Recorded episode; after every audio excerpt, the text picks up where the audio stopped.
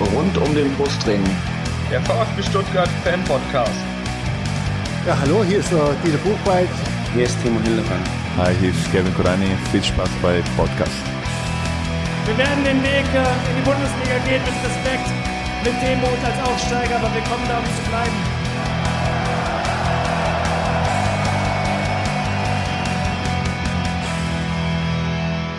Herzlich willkommen zum Podcast rund um den Brustring. Mein Name ist Lennart und auch heute ist wieder der Tom dabei. Hallo Tom. Tag zusammen. Wir sind wieder aus der Sommerpause da äh, und fangen direkt an mit der Vorbereitung auf die neue Saison, mit der Vorschau auf die neue Saison. Und dafür haben wir uns auch einen Gast eingeladen. Das ist heute Andreas Köstler vom Südwestdeutschen Rundfunk. Hallo Andreas. Einen wunderschönen guten Tag. Hallo, grüß dich. Servus, grüßt euch. Tom, möchtest du kurz mal sagen, wie wir die heutige Folge aufgebaut haben, wie wir die Saisonvorschau angehen wollen heute? Ja, natürlich. Und zwar der kleine Überblick zur Folge. Ähm, wir werden erstmal über die Schindelmeister, Entlassungen und die Rechtsverpflichtungen sprechen. Ähm, dann werden wir durch den Kader pflügen, ein paar Worte zu Neuzugängen sagen, auch Abgänge natürlich. Und natürlich der Stand äh, von Anfang August, falls ihr die Folge später hört. Ähm, dann geht es weiter zur Saisonvorbereitung. Wir gehen auch Testspiele ein, vielleicht Erkenntnisse aus den Trainingslagern. Ähm, dann auch die Sommerpause im Allgemeinen. Geben dann einen kleinen Ausblick auf die neue Saison. Ähm, hat sich irgendwas geändert? Äh, was sind neue Gegner? Wie sind Anstoßzeiten, Übertragungen und so weiter und so fort. Und dann hatten wir euch auch darum gebeten, eine kleine Rund um den Brustring Hörerbefragung zu machen. Und da wollen wir mal kurz ein paar Worte über die Ergebnisse verlieren und wie sich der Podcast in der neuen Saison verändert oder verändern wird. Genau, Ganz das genau. zu der Folge. Ja, Andreas, äh, zunächst erstmal zu dir. Ähm, kannst du vielleicht noch gerade ein bisschen was über dich erzählen? Du arbeitest beim SWR. Was, was machst du da? In welchem Bereich bist du tätig? Und äh, ja. Ja, ich bin einer der sagen wir, schon länger dabei ist beim SWR. Ich bin genau seit dem 1. April 84 dabei und äh, mache seither verschiedene Dinge, komme eigentlich äh, unter anderem auch aus dem Handball, äh, mache aber seit ja, einigen Jahrzehnten VfB, äh, habe früher viel KSC und äh, Freiburg gemacht. Ähm, ansonsten, wie gesagt, äh, noch Tennis, Handball, und Extremsportarten. Selber bin ich 55 Jahre alt und äh, ja, bin selber auch relativ sportlich aktiv und habe jetzt in letzter Zeit äh, relativ viel auch wieder mit dem VfB zu tun gehabt. Äh, wir sind ja zu dritt äh, in der Redaktion. Der Kollege Kiss, der Kollege Ott Hartmann und ich, die den VfB betreuen. Und äh, ich war jetzt äh, bei der Saisonvorbereitung dabei oder bei großen Teilen zumindest. Mhm. Bist du auch selber Fußballfan, also VfB-Fan oder von einem anderen Verein oder äh, hältst du dich da eher raus? Also wir hatten ja schon ein paar Journalisten hier, äh, die teilweise natürlich klar logisch die äh, journalistische professionelle Distanz fahren müssen, ähm, aber auch natürlich mal mehr, mal weniger Fußballfan sind. Das ist witzig, weil das werde ich relativ oft gefragt. Bist du denn auch Fan von einem Verein? Ich war früher, und das muss ich auch sagen, äh, als ich noch jünger war, tatsächlich auch im A-Block und äh, auch daneben äh, einige Zeit äh, habe äh, den 100-Tore-Sturm und den Aufstieg in die Bundesliga damals verfolgt. Äh, war da überraschenderweise tatsächlich mit meiner Mutter im Stadion. Die war nämlich großer VfB-Fan. Mhm. Ähm, ich selber äh, sage aber auch immer, ich versuche tatsächlich das äh, von dir angesprochene durchzuhalten, nämlich die journalistische Distanz äh, denn ich äh, glaube, als Fan, wenn man tatsächlich als Fan an eine Sache rangeht, dann verliert man ein bisschen den äh, kritischen Blick, den ich denke auch äh, die eingefleischten VfB-Fans von uns erwarten. Mhm. Ja, das stimmt.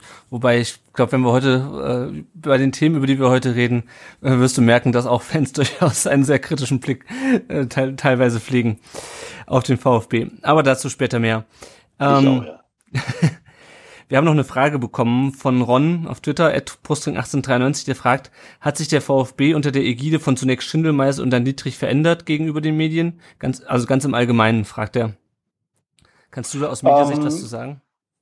Dazu, ja, kann ich schon was sagen. Ich glaube, äh, dass unter der jetzt äh, leider zu Ende gegangenen Ägide von dem Kollegen Schindelmeiser ähm, ein sehr offener, direkter Austausch da war. Jan Schindelmeiser war einer, den man tatsächlich auch alles fragen konnte. Ob er natürlich eine Antwort dazu gegeben hat, äh, das äh, blieb ihm überlassen, ist ja logisch. Aber er war einer, mit dem man offen und ehrlich sprechen konnte. Ist es mit Sicherheit immer noch. Ähm, und das hat sich im Grunde ähm, geändert. Man hatte bei ihm immer den Eindruck, oder zumindest ich hatte den Eindruck, dass er tatsächlich im Rahmen der Möglichkeiten, die er hat, äh, offen und ehrlich geantwortet hat und bei Dingen, die er nicht ansprechen durfte oder ansprechen konnte, hat er das auch ganz klar gesagt. Und das fand ich also im persönlichen Zusammenarbeiten mit dem Jan Schindelmeiser äh, sehr gut. Und äh, auch da muss ich sagen, äh, hat es dann auch tatsächlich auch Spaß gemacht, äh, rund um den VfB äh, zu berichten. Denn äh, das ist eigentlich das, was ich erwarte von einem, äh, dass er offen, ehrlich im Rahmen der Möglichkeiten, äh, ohne Betriebsgeheimnisse zu verraten, mhm. als adäquaten Partner äh, ja, einen sieht und dann auch so mit einem redet. Mhm. Und wie sieht's bei Dietrich aus? Hast du den auch mal ähm, im persönlichen Gespräch gehabt? Ja, den hatte ich, den hatte ich natürlich bei den verschiedenen äh, Gelegenheiten bei der Wahl, bei der Mitgliederversammlung. Ihr wisst ja, wie es dazu ging. Mhm. Ähm, danach, davor gehabt, war auch bei den, der ein oder anderen Veranstaltung von VfB in Dialog. Und ähm, da hatte ich ihn äh, immer wieder auch mal im Gespräch, jetzt im Trainingslager auch. Allerdings ging es da nur um persönliche Dinge. Ähm, und bei ihm habe ich tatsächlich den Eindruck, dass er absolut ich sage jetzt mal vorsichtig, sehr äh, wortreich, äh, wenig sagen kann. Mhm. Da ist er schon sehr der Understatesman, der durch die ganzen äh, Sachen, die er vorher begleitet hat, äh, sehr viel gelernt hat und auch relativ glatt dann rüberkommt. Mhm. Tom, hast du noch eine Frage? Äh, momentan nicht. Also ich kann irgendwie den Eindruck nur bestätigen. Also ich, ich bin jetzt kein Journalist natürlich, aber mir kommt Dietrich schon auch äh, recht glatt und sehr wortgewandt rüber. Mhm.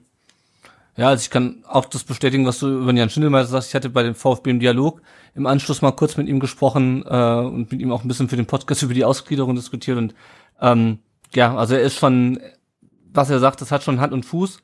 Ähm, und er ist auch sehr offen äh, im Rahmen seiner Möglichkeiten halt natürlich, also äh, und hat vor allem auch Lust am, am Diskutieren. Also es versucht sich ja nicht mit einem Statement gleich rauszuwinden sozusagen und das Ganze äh, zu beenden, sondern er hat schon auch wirklich versucht, es mir zu erklären. Ähm, vielleicht auch, weil ich da mehr als Fan rüberkam als das Podcast, obwohl ich ihm das Mikro unter die Nase gehalten habe. Aber ähm, ja, das das, die Eindrücke, die du schilderst, die äh, kamen auch für mich so rüber in der Tat. Gut, dann würde ich sagen, machen wir gleich mit Jan Schindelmeiser weiter.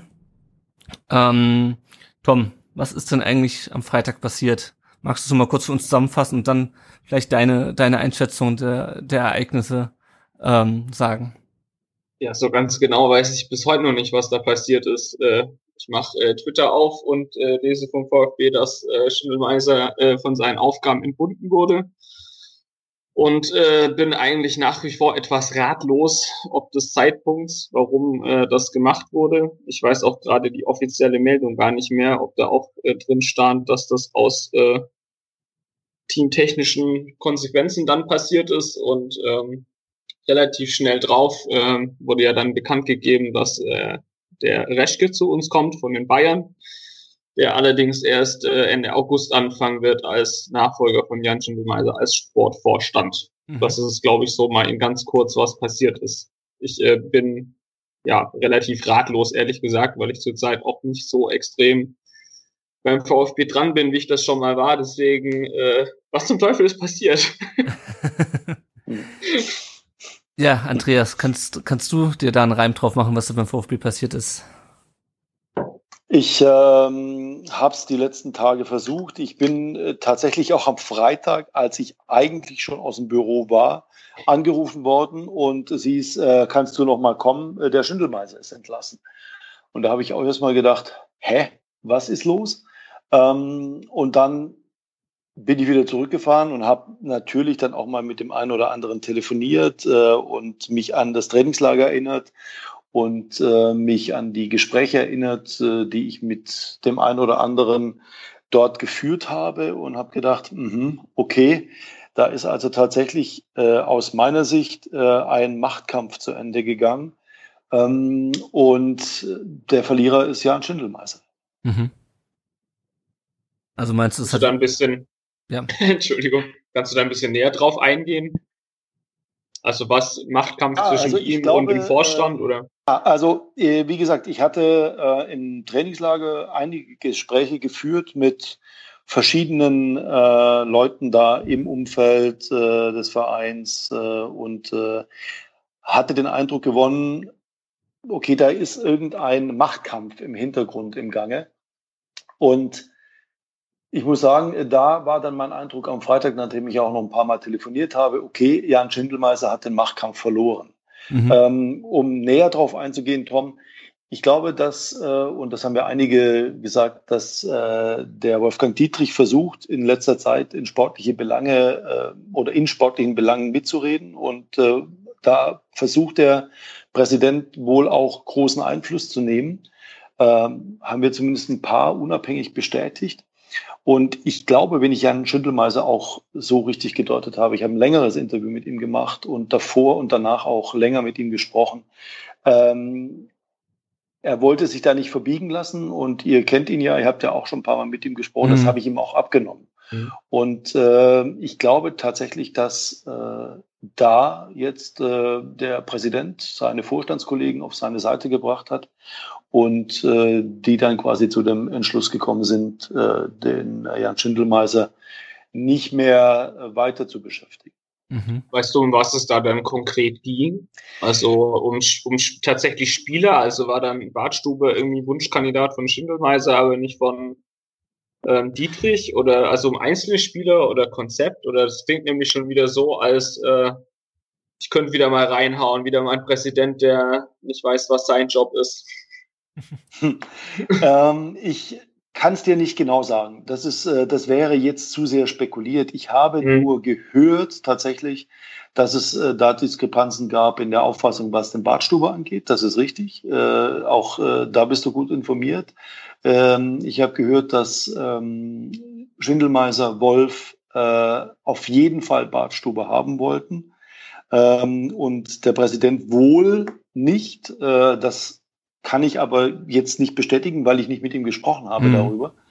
Ähm, aber auch das habe ich aus dem Umfeld gehört. Ähm, es ging wohl auch noch um äh, Ziele ähm, und wenn man anderen Kollegen glauben darf, dann wohl auch noch um den Weggang von Maxim. Ähm, all das kann ich jetzt nicht tatsächlich komplett bestätigen bestätigen, weil ich mit denen darüber nicht gesprochen habe. Und das wäre jetzt äh, vermessen, äh, glaube ich, äh, das dann tatsächlich so ranzuführen. Ich habe nur die Informationen, die ich da gesammelt habe im Trainingslager von unterschiedlichen Leuten, die sehr dicht an der Mannschaft dran sind, ähm, immer wieder gehört, weil ich natürlich nach diesem Artikel, über den wir wahrscheinlich nachher noch reden werden, von Gunther Barner in, der, in den Stuttgarter Nachrichten, nachgefragt habe, sag mal, was ist denn da los? Äh, der Banner schreibt das und das und äh, Solo von Schindelmeiser und äh, Ego-Trip und so weiter und so fort. Und dann haben alle wirklich einhellig gesagt, das ist kompletter Quatsch. Und äh, der Jan, haben mir viele gesagt, sei absolut ein Teamplayer und er sei geradlinig als so, so wie wir ihn eigentlich fest äh, jetzt auch in letzter Zeit immer wieder wahrgenommen haben. Mhm. Ja, das bestätigt auch so ein bisschen den Eindruck, dass den ich, also was, andersrum, ich fange andersrum an, was mich an dieser Geschichte stört und was du jetzt auch nochmal so bestätigst, wenn es dann wirklich an, also wenn es dann auch an, an Transfers hängen oder an Transfers hängen sollte, was mich dann eigentlich am meisten ärgert, ist, warum man dann nicht, ähm, warum man dann nicht ihn schon viel früher entlassen hat. Also, um nochmal ein bisschen weiter auszuholen, wir sind ja in der besonderen Situation, dass der VfB Geld zur Verfügung hat, was er sonst nicht so zur Verfügung hat, eben weil am, äh, am 1. Juni äh, die Leute für die Ausgliederung gestimmt haben, auch wenn man halt Schindelmeiser äh, vertraut hat, dass er mit dem Geld vernünftig umgeht. Und wenn man dann der Ansicht ist, dass er das nicht tut, ähm, dann müsste man ihn doch eigentlich sozusagen stoppen, bevor er äh, das Geld ausgibt. Oder es hat halt wirklich nichts mit den Transfers wirklich zu tun, sondern es ist mehr ein Machtkampf ähm, der sich weniger an den Transfers entspinnt, sondern mehr an der, an der generellen Stellung im Verein. Und das finde ich mindestens genauso schlimm, weil das hieß ja, dass Schindelmasse eigentlich gute Arbeit gemacht hat, aber dass äh, Wolfgang Dietrich nicht in den Kram passte, wie er sich präsentiert hat, wie er sich nach außen präsentiert hat und dass Schindelmeiser dann quasi aus persönlichen Animositäten entlassen wurde. Also ich finde, ich finde quasi eins so schlimm wie das andere.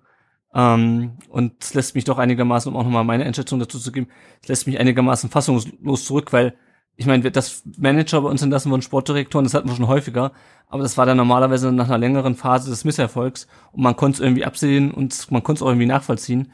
Ähm, aber das ist eine Entlassung, die wirklich für mich komplett aus dem Blauen herauskam und wo ich auch echt immer noch nicht so richtig weiß, was ich draus machen soll. Eben gerade aus dieser aus dieser Fragestellung heraus, lag es an den Transfers oder lag es an persönlichen Differenzen zwischen den beiden? Differenzen waren mit Sicherheit da. Also wenn ich da kurz was dazu sagen mhm. kann, äh, das hast du auch im Trainingslager äh, in unterschiedlichen, ich sage jetzt mal, Situationen gemerkt, dass die nicht sonderlich viel aufeinander zugegangen sind und sich auch nicht so richtig viel zu sagen hatten. Äh, zumindest hatte ich das als Beobachter den Eindruck. Ähm, ich gebe dir komplett recht, wenn es um Neuverpflichtungen geht und um die Zeitpunkt äh, der Entlassung von Jan Schindelmeiser. Denn im Moment ist es ja so, äh, alle stochern im Nebel, wenn es um die Klasse der Neuverpflichtungen geht, denn keiner hat bisher außer bei Testspielen äh, den vollen Einsatz gezeigt. Also es geht noch nicht um Bundesliga, es geht auch noch nicht um den Pokal. Ähm, also kann man tatsächlich endgültig noch gar nicht einschätzen, wie gut sind denn die Jungs, die da gekommen sind und wie gut sind die, die, die der Schindelmeiser geholt hat. Aber eins ist sicher, wenn die Eindrücke aus dem Trainingslager und aus den Testspielen, wenn man die mal vorsichtig heranzieht, dann sind das meiner Ansicht nach zumindest wirklich richtig starke junge Spieler und mit Bartstube jetzt noch einen zu holen, der Erfahrung hat, äh, für, ich glaube, relativ wenig Geld. Das war bisher zumindest aus meiner Sicht äh, eine perfekte Leistung von Jan Schindelmeister. Hm. Ja, also ich sehe halt auch wenig, klar, wie, wie, du sagst, man muss halt dann, wenn die ersten Spiele gespielt sind, muss man sehen, wie sich auch die Neuzugänge machen aber momentan sehe ich jetzt, ähm, bis auf die Tatsache, dass wir immer noch keinen Rechtsverteidiger haben, ähm, keinen Bundesliga-tauglichen unbedingt, sehe ich auch an den, an den Transfers eigentlich nichts auszusetzen. Und ja, wie du ganz richtig sagst, der Zeitpunkt verwundert dann halt. Und wenn man dann noch äh, mit reinnimmt, dass es halt, wie du gerade schon angesprochen hast, diesen Artikel von Gunther Bahner gab, am, ich glaube am 18. Juli war es, also vor einem halben Monat ungefähr, der quasi exklusiv schon von Zerwürfnissen berichtet hat. Ich meine, du sagtest auch gerade, du hast auch schon mitbekommen, dass die äh, dass da jetzt nicht Friede, Freude, Eierkuchen zwischen den beiden herrscht. Aber ähm, das Problem in diesem oder diesen Ausmaßes äh, wirklich bestehen, das hatte ja Gunter Bahner quasi exklusiv und das verwundert dann schon so ein bisschen.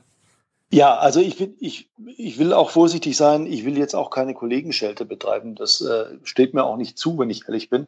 Ähm, ich war nur verwundert. Auch da werden, wurden ja ähm, sage ich mal, verschiedene Linien gezogen, unter anderem Arthur Beck ins Spiel gebracht als Spielerberater, mhm. der sehr großen Einfluss hat auf Jan Schindelmeiser oder Einfluss hätte, muss man ja vorsichtig mhm. sagen, auf Jan Schindelmeiser, der ähm, beim VfB jetzt so langsam das Heft in die Hand nehmen würde, äh, so mal grob gesagt, ins, ins Unreine gesprochen. Aber wenn du guckst, Arthur Beck hat beim VfB einen Spieler. Mhm. Äh, das ist im Grunde lächerlich.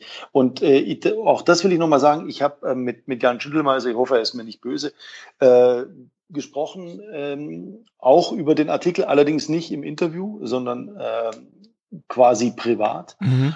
Und ähm, da hat er mir gesagt, es wird unter ihm nicht geben. Äh, mehrere Spieler von einem Berater. Er will sich mhm. nicht abhängig machen lassen von Beratern.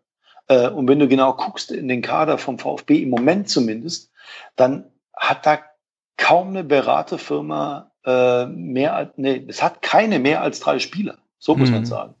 Äh, es sind, zwei haben zwei Spieler, eine hat drei und der Rest hat einen Spieler. Äh, und das ist, finde ich, ähm, eigentlich sehr löblich, äh, mhm. denn ihr wisst aus, aus anderen Vereinen, ähm, dass Berater eine große Rolle spielen können, äh, wenn die da mal vier, fünf, sechs Spieler in einer Mannschaft haben. Ja. Und äh, der Gefahr wollte sich Schindelmeister nicht aussetzen und das finde ich gut und fand ich gut zumindest. Ja, ja beispielsweise in Steven Skripski, ähm, das ist ja beispielsweise ein Spieler von Arthur Beck, ähm, ich hatte das ja. mal recherchiert, der ja aber dem VfB sogar abgesagt hat und bei Union Berlin geblieben ist. Genau. Also das würde ja auch gegen diese These sprechen. Auf jeden Fall. Ja. Ähm, so, wenn, wenn ich da nochmal einhaken darf, ich finde, dass, also bei, bei uns Schwabe sagt man ja, das hat er Geschmäckle und das hat, also das Ding stinkt ja zum Himmel eigentlich. Also das fängt ja irgendwie schon mit der Ausgliederung an. Also da hast du dann ja irgendwie einen Schindelmeiser, der komplett überzeugende Argumente dafür liefert. Ähm, ist einfach ein unfassbar guter Rhetoriker, das muss man ja auch mal sagen.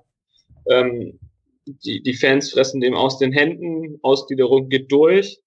Und dann fängt dann auf einmal Monate später quasi wirklich ein Plot an. Also ich weiß nicht, ob äh, was der Herr Berner da jetzt gesteckt bekommen hat oder so. Das steht mir auch vielleicht ebenfalls auch nicht zu, äh, ihn dazu äh, schelten. Ich meine, letztendlich hat er ja wahrscheinlich recht.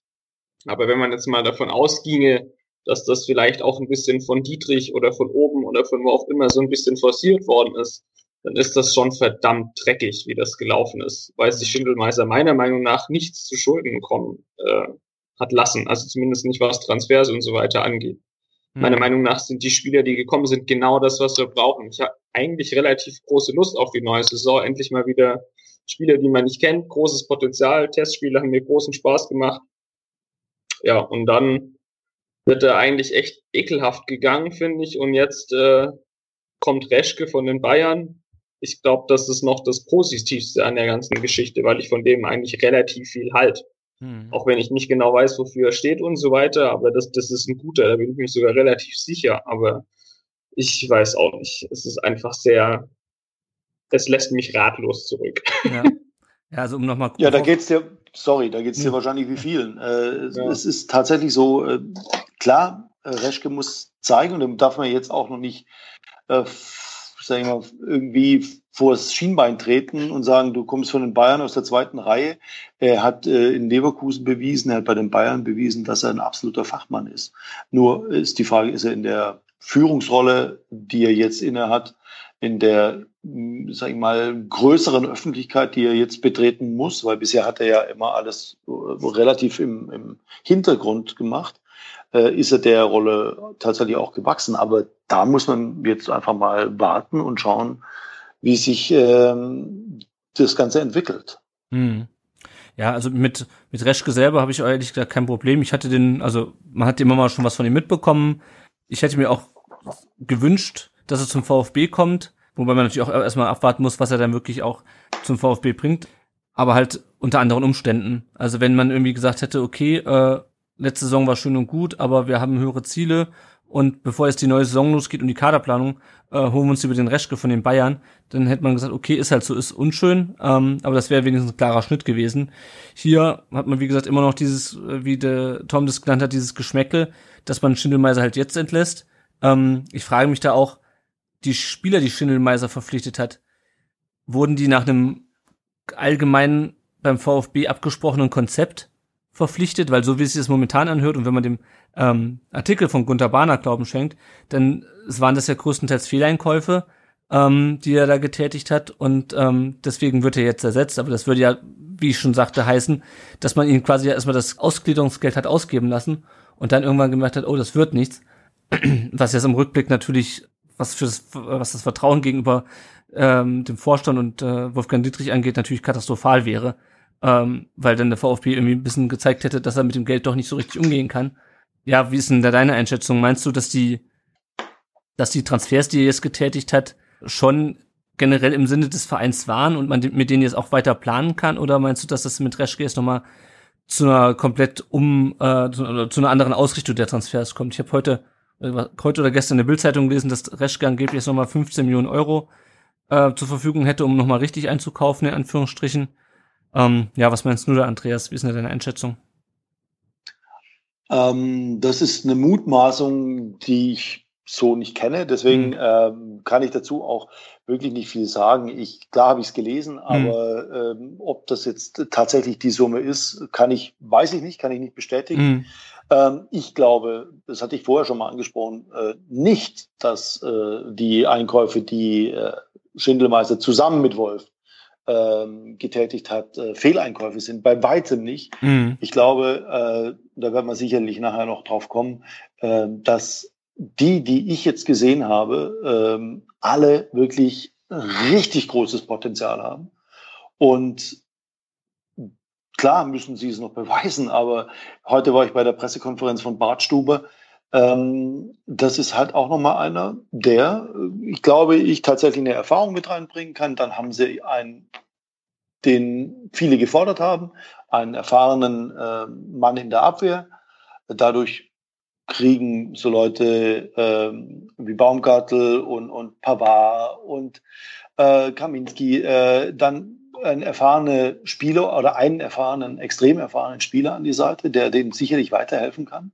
Und auf der anderen Seite sind die, die wir sonst gesehen haben, finde ich, um es mal ein bisschen flapsig zu sagen, absolute Raketen. Gut.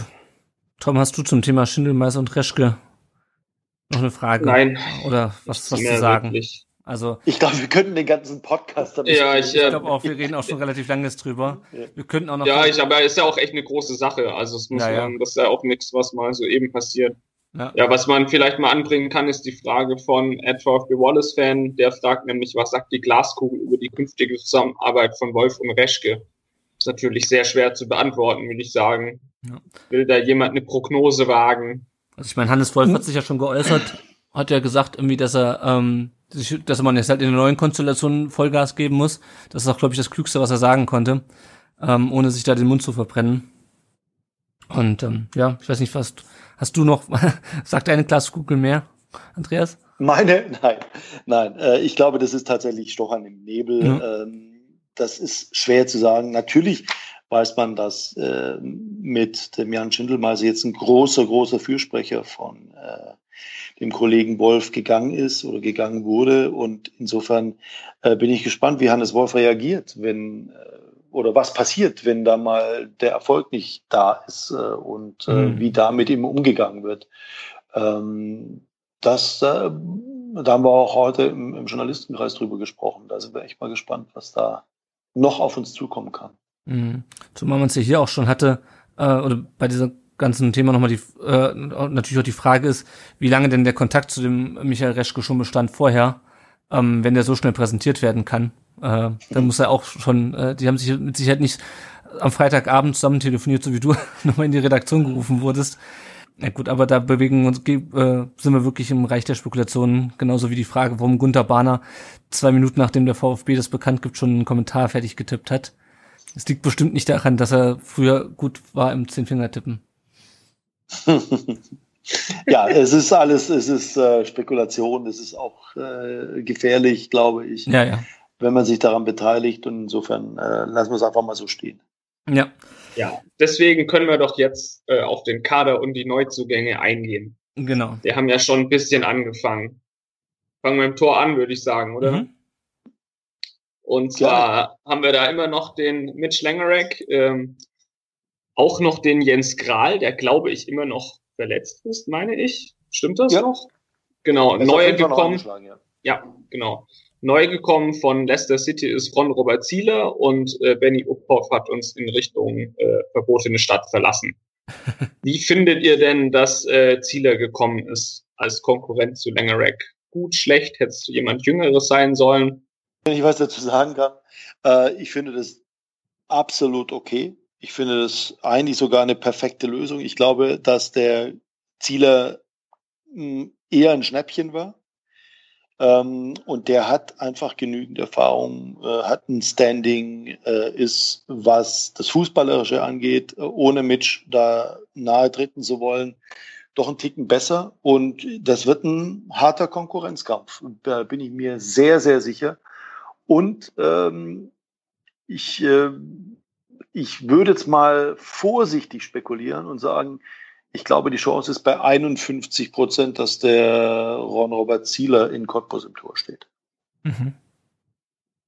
Ja, also ich ähm, muss auch sagen, ich finde den Transfer sinnvoll. Ähm, das ist ja was, was mich in den letzten Jahren schon gestört hat, ähm, dass dieser Wettbewerbsgedanke beim VfB ein bisschen verloren gegangen ist, beziehungsweise, dass man halt auch mal ähm, Spieler hat, die andere unter Druck setzen können. Das war auf der Torhüter-Position in der Vergangenheit eigentlich nicht so.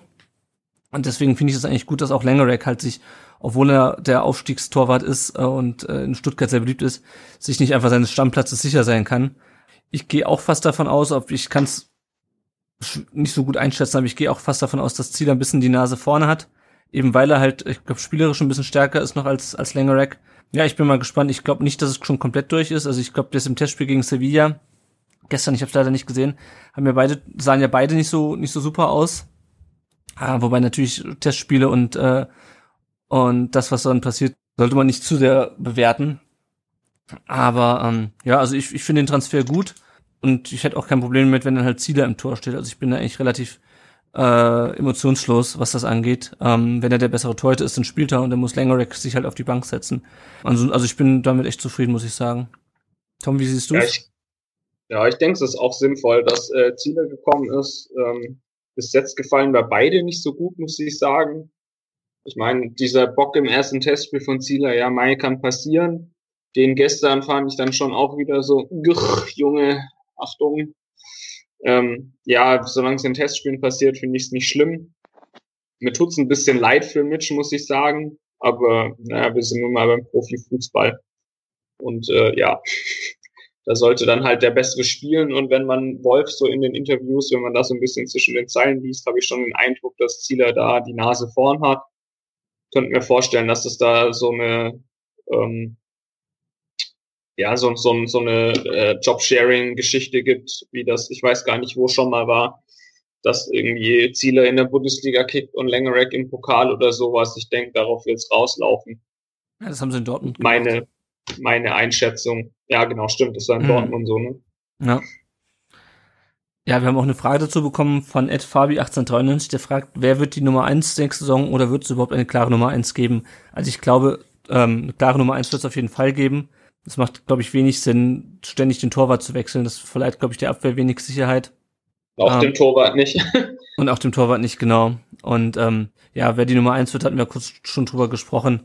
Ähm, ich kann mir gut vorstellen, dass es Ron Robert Zieler wird. Aber ich, ich bin gespannt. Es ist auf jeden Fall sehr, sehr eng und äh, die Konkurrenzsituation an sich ist, denke ich, nicht, nicht schlecht, ist auch auf der Torhüterposition. Weil Jens Kral, wenn wir über den noch kurz reden wollen, äh, ist halt so der typische, klassische zweite Torwart. Ähm, jetzt dritter Torwart sogar, ähm, der aber auch dem bisher dem ersten Torwart und auch jetzt den, den beiden Leuten vor ihm sozusagen nicht so richtig gefährlich werden kann. Und das dafür auch, glaube ich, aber auch, glaube ich, nicht geholt wurde, sondern wirklich so als klassischer Backup. Ja, den Eindruck äh, kann ich nur bestätigen. Aber es ist äh, ein heißer Zweikampf und ich glaube, genau das will der Hannes Wolf auch. Und insofern können wir uns überraschen lassen. Das ist doch prima. Ja. Gut, ich würde mal sagen, zum Thema Torwart ist alles gesagt. Dann kommen wir zum äh, viel spannenderen Mannschaftsteil Abwehr. Ähm, da haben wir auf rechts außen Jean Zimmer momentan und Benjamin Pavard, der aber natürlich auch innen spielen kann. Wir haben in der Innenverteidigung Timo Baumgartel, Marcin Kaminski, Jerome Ongené und Benjamin Pavard, wenn man ihn noch dazu zählen will. Und jetzt neu äh, Holger Bartstuber, zuletzt beim FC Bayern. Und auf links haben wir Emiliano Insua, der sich mittlerweile verletzt hat, und Ailton, äh, der aus Portugal gekommen ist. Abgänge, ähm, Florian Klein, dessen Vertrag ausgelaufen ist, der momentan, glaube ich, noch keinen neuen Verein gefunden hat. Und Toni Sunic, der letztes Jahr nach Italien ausgeliehen war und jetzt bei Dynamo Mos Moskau in Russland untergekommen ist. Ähm, ja, wenn ich mir jetzt so die, die Abwehrkette angucke, war, ich hätte mir jetzt beinahe gesagt, bis zur ähm, Verletzung von Insua eigentlich nur die linke Abwehrseite wirklich safe. Ähm, und ist auch vor dem, vor dem Bartstuber-Transfer. Jetzt kann man das über die, über die Innenverteidigung auch ähm, fast sagen. Ähm, Insua halte ich, wie gesagt, für, für auf jeden Fall Bundesliga tauglich, hat zwar nicht immer so glücklich ausgesehen in der Abstiegssaison, aber grundsätzlich hat er das Zeug dafür. Ähm, bei Ailton bin ich gespannt. Der hat in, bei seinen bisherigen Stationen äh, noch keine Bäume ausgerissen, ehrlich gesagt. Ähm, ich hatte ihn ja auch vorgestellt im Blog. Ähm, war nach ähm, Aserbaidschan verliehen, ähm, war nach Portugal verliehen, ähm, hat aber, wie gesagt, sich nirgendwo so richtig durchgesetzt. Ähm, muss aber wohl in den Testspielen relativ stark gewesen, gewesen sein. Ja, wie seht ihr die beiden Linksverteidiger?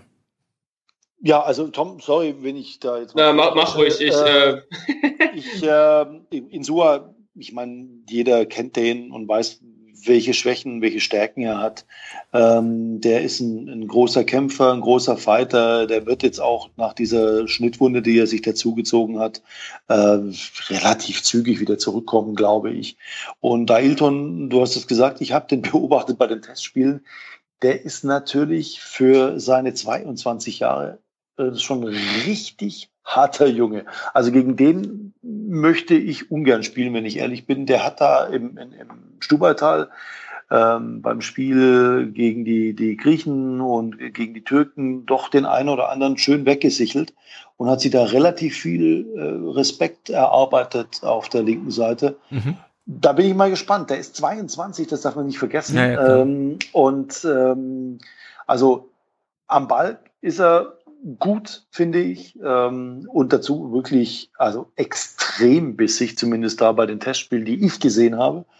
Und äh, tatsächlich glaube ich, dass es ein Konkurrent ist von, von Insua. Und äh, da bin ich wirklich sehr gespannt, wie der sich entwickelt. Mhm. Und er hat so, zumindest figürlich jetzt mal nichts mit dem uns allen bekannten Ailton zu tun, was schon mal ein großer Vorteil ist. Das stimmt. Dem ist eigentlich fast nichts hinzuzufügen. Ich habe den Ailton, hat er nicht sogar eine Kiste gemacht in irgendeinem Testspiel? Ja. Also ich äh, war auch sehr überrascht, als ich den äh, gesehen habe. Ich habe jetzt nicht jedes Testspiel komplett gesehen, aber mal, mal wieder ein bisschen reingeguckt. Und der ist mir auf jeden Fall aufgefallen von den neuen, also oder allgemein von den Spielern, muss man sagen. Also links überhaupt keine Probleme, durchschnittliches bis gutes Bundesliga-Niveau, würde ich sagen. Mhm. Ja, wir werden ihn dann auch, denke ich, am Sonntag gegen Cottbus direkt sehen, äh, weil ich glaube, in Sua es hieß bis auf weiteres. Schnittwunde ist es nicht so, wo man ein halbes Jahr mit ausfällt, aber äh, ein bisschen wird es wohl dauern, denke ich. Ja, ja, auf jeden Fall. Ja. Gut, dann schauen wir auf die Innenverteidigung. Da haben wir jetzt Holger Bartstuber, der allerdings, wie Hannes Wolf gesagt hat, erst nach der Länderspielpause äh, Anfang September eingesetzt werden soll äh, in der Startelf. Vorher soll er noch mit Kurzeinsätzen äh, von der Bank kommen. Aber wir haben Timo Baumgartel, der ja auch schon Bundesliga gespielt hat und denke mal auch gerade im letzten Jahr viel, also sehr gewachsen ist, was sie, was das spielerische Format angeht äh, der auch, denke ich, glaube ich, an den Aufgaben ein bisschen gewachsen ist. Ähm, da haben wir noch Kaminski, von dem ich in der zweiten Liga schon nicht so wirklich überzeugt war. Und Ongene, der auch sich bisher noch nicht so richtig durchsetzen konnte, wo zeitweise auch mal eine Laie im Raum stand. Ich weiß nicht, wie es momentan aussieht. Ähm, genau, und Pavard eigentlich auch als Innenverteidiger geholt, wird aber momentan noch eher auf der rechten Seite benötigt.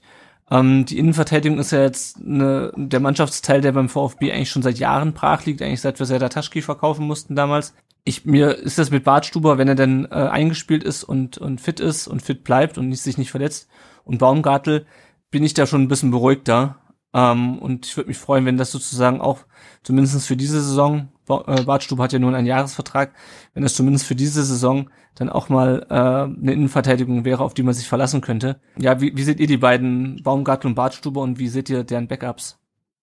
Ja, ich kann ja dieses Mal anfangen. Ähm ich war von Bart Stuber ehrlich gesagt nicht so sonderlich begeistert, aber ich, man, man hat, wenn man, also ich bin jetzt nicht so krass drin, sage ich mal, im äh, Transfergeschäft oder in, in, in den Spielern. Und äh, als so jemand hat man bei Bart Stuber einfach immer diese furchtbar langen Verletzungen im Kopf, glaube ich. Und deswegen ist das so ein bisschen, man hat halt so ein bisschen Bauchschmerzen, ich zumindest, was das angeht wenn Bartstuber fit ist, und das glaube ich jetzt einfach mal, dann äh, ist er auf jeden, jeden Fall äh, ein Topmann für die Innenverteidigung. Ich finde auch den Einjahresvertrag nicht schlecht. Ähm, ich ich denke, Baumgartel ist in dem Jahr auch nochmal einen, einen wahnsinnig großen Schritt weiter. Und ich denke, äh, mit Baumgartel und äh, Bartstuber haben wir eine durchschnittlich gute Innenverteidigung für die Bundesliga auf jeden Fall. Und auch hinten dran sehe ich dann ähm, mit Pavard und Kaminski gute dritte und vierte Leute. Ich denke, Ongené wird es echt äh, bockschwer haben. Ich finde es schon ganz gut, wenn der irgendwie noch verliehen wird oder so, weil ich glaube schon, was da Talent da ist, sonst hätte man ihn nicht geholt. Ja, also ich bin halbwegs zufrieden, sage ich mal. Ich weiß aber auch nicht, was hätte passieren müssen, dass ich total zufrieden gewesen wäre. Es ist wahrscheinlich echt so dieses negative, die, die Negativgeschichte, weil es halt jahrelang jetzt schon brach liegt, wie du schon so schön gesagt hast. Ja, ja also ganz ehrlich, äh, ich, ähm, ich bin äh, sehr gespannt, was da, was da kommt.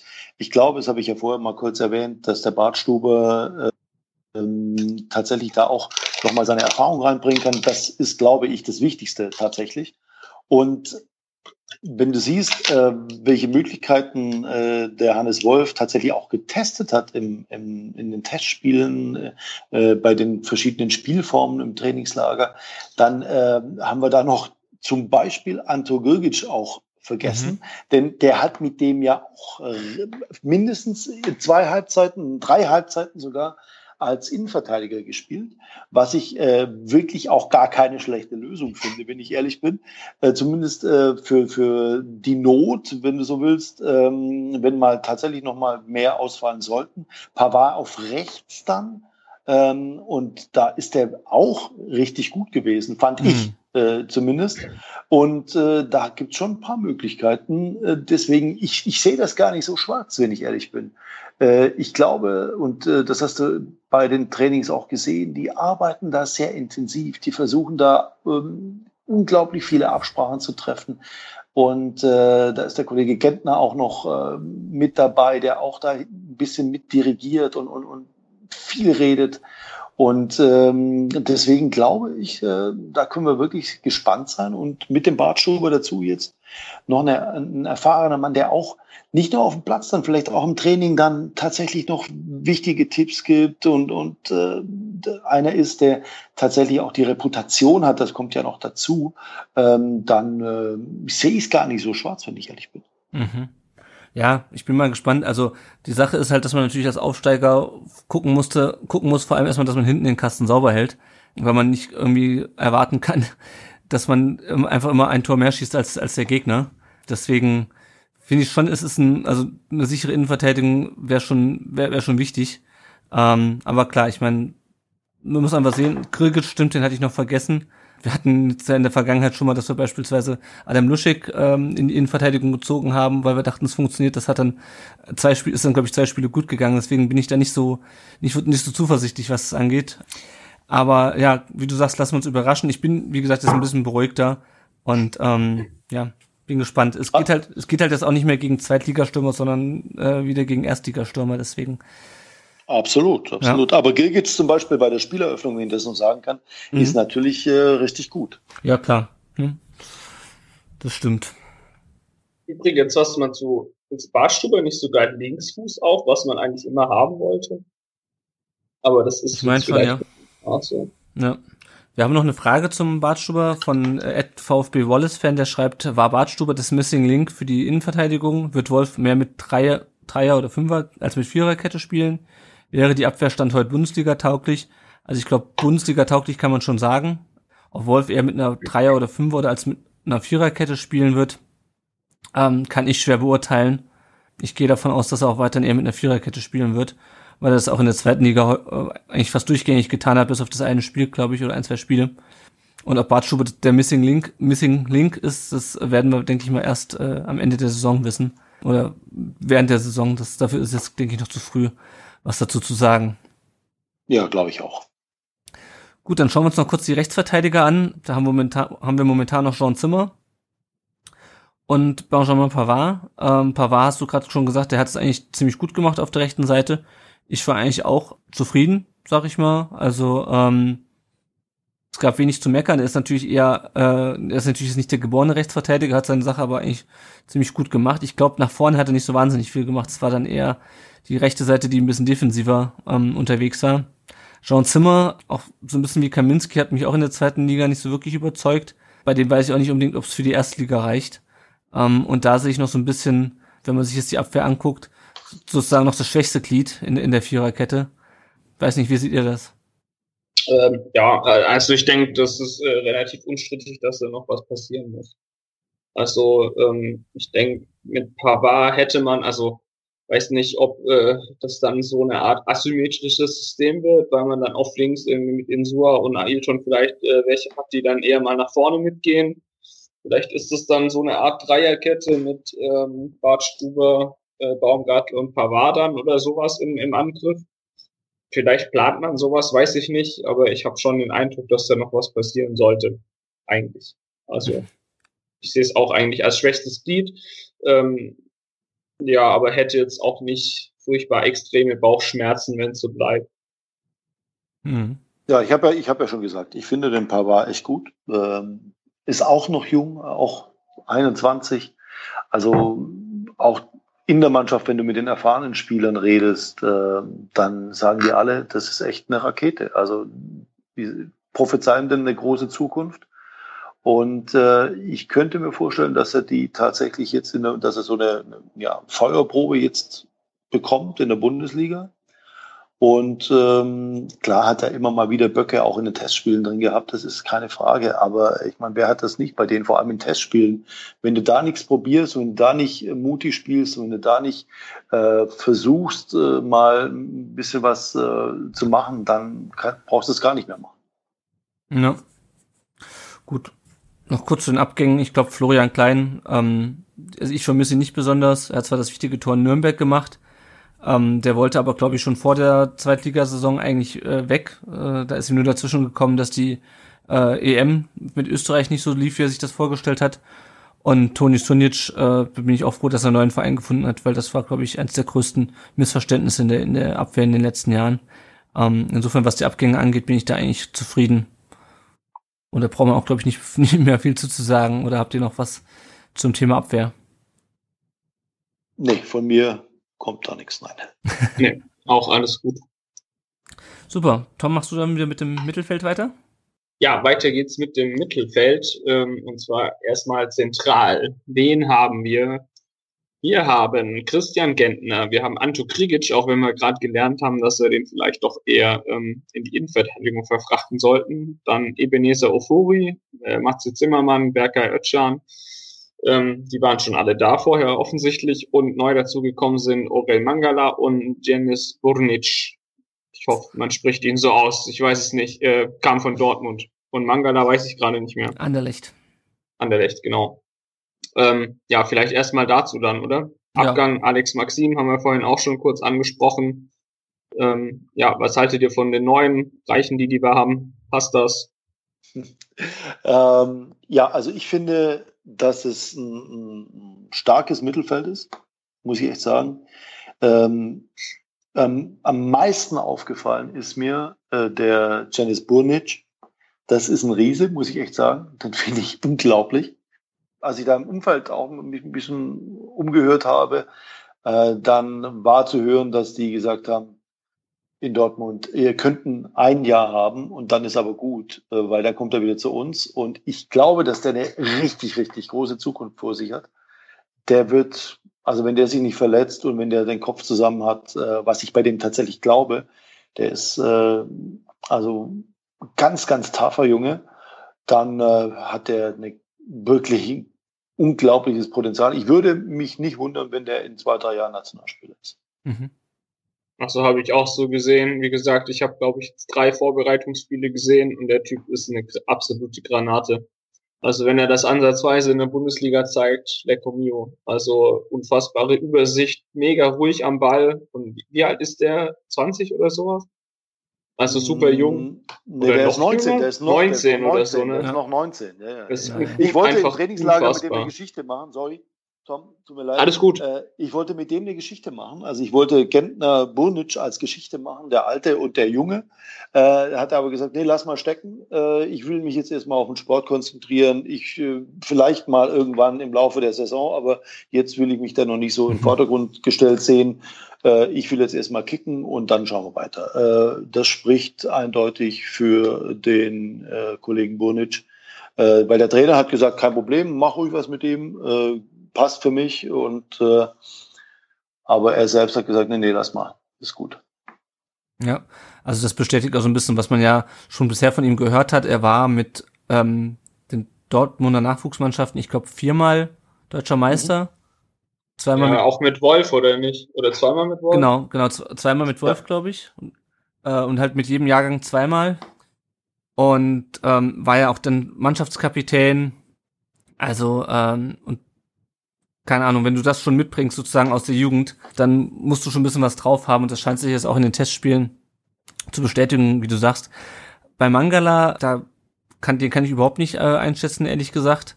Ähm, war ja auch bei Dortmund ähm, in der letzten Saison. Er war ja von Anderlecht ausgeliehen ähm, und ist mit Dortmund auch wieder ähm, deutscher Meister geworden. Ähm, da kann ich eigentlich überhaupt nicht einschätzen, wie der so drauf ist. Ich habe auch von Dortmund, ich habe auch wieder ein paar Dortmunder Experten gefragt für den Blog und habe von da eigentlich auch nur Gutes über ihn gehört. Was ich mich so ein bisschen frage, wir haben ja relativ viele Spiele jetzt, die auch gerade im defensiven Mittelfeld unterwegs sind. Also Kriget spielt ja eher defensiv, Ofori, Zimmermann hat auch schon im defensiven Mittelfeld gespielt. Bonic und Mangala sind ja eigentlich auch eher defensive zentrale Mittelfeldspieler.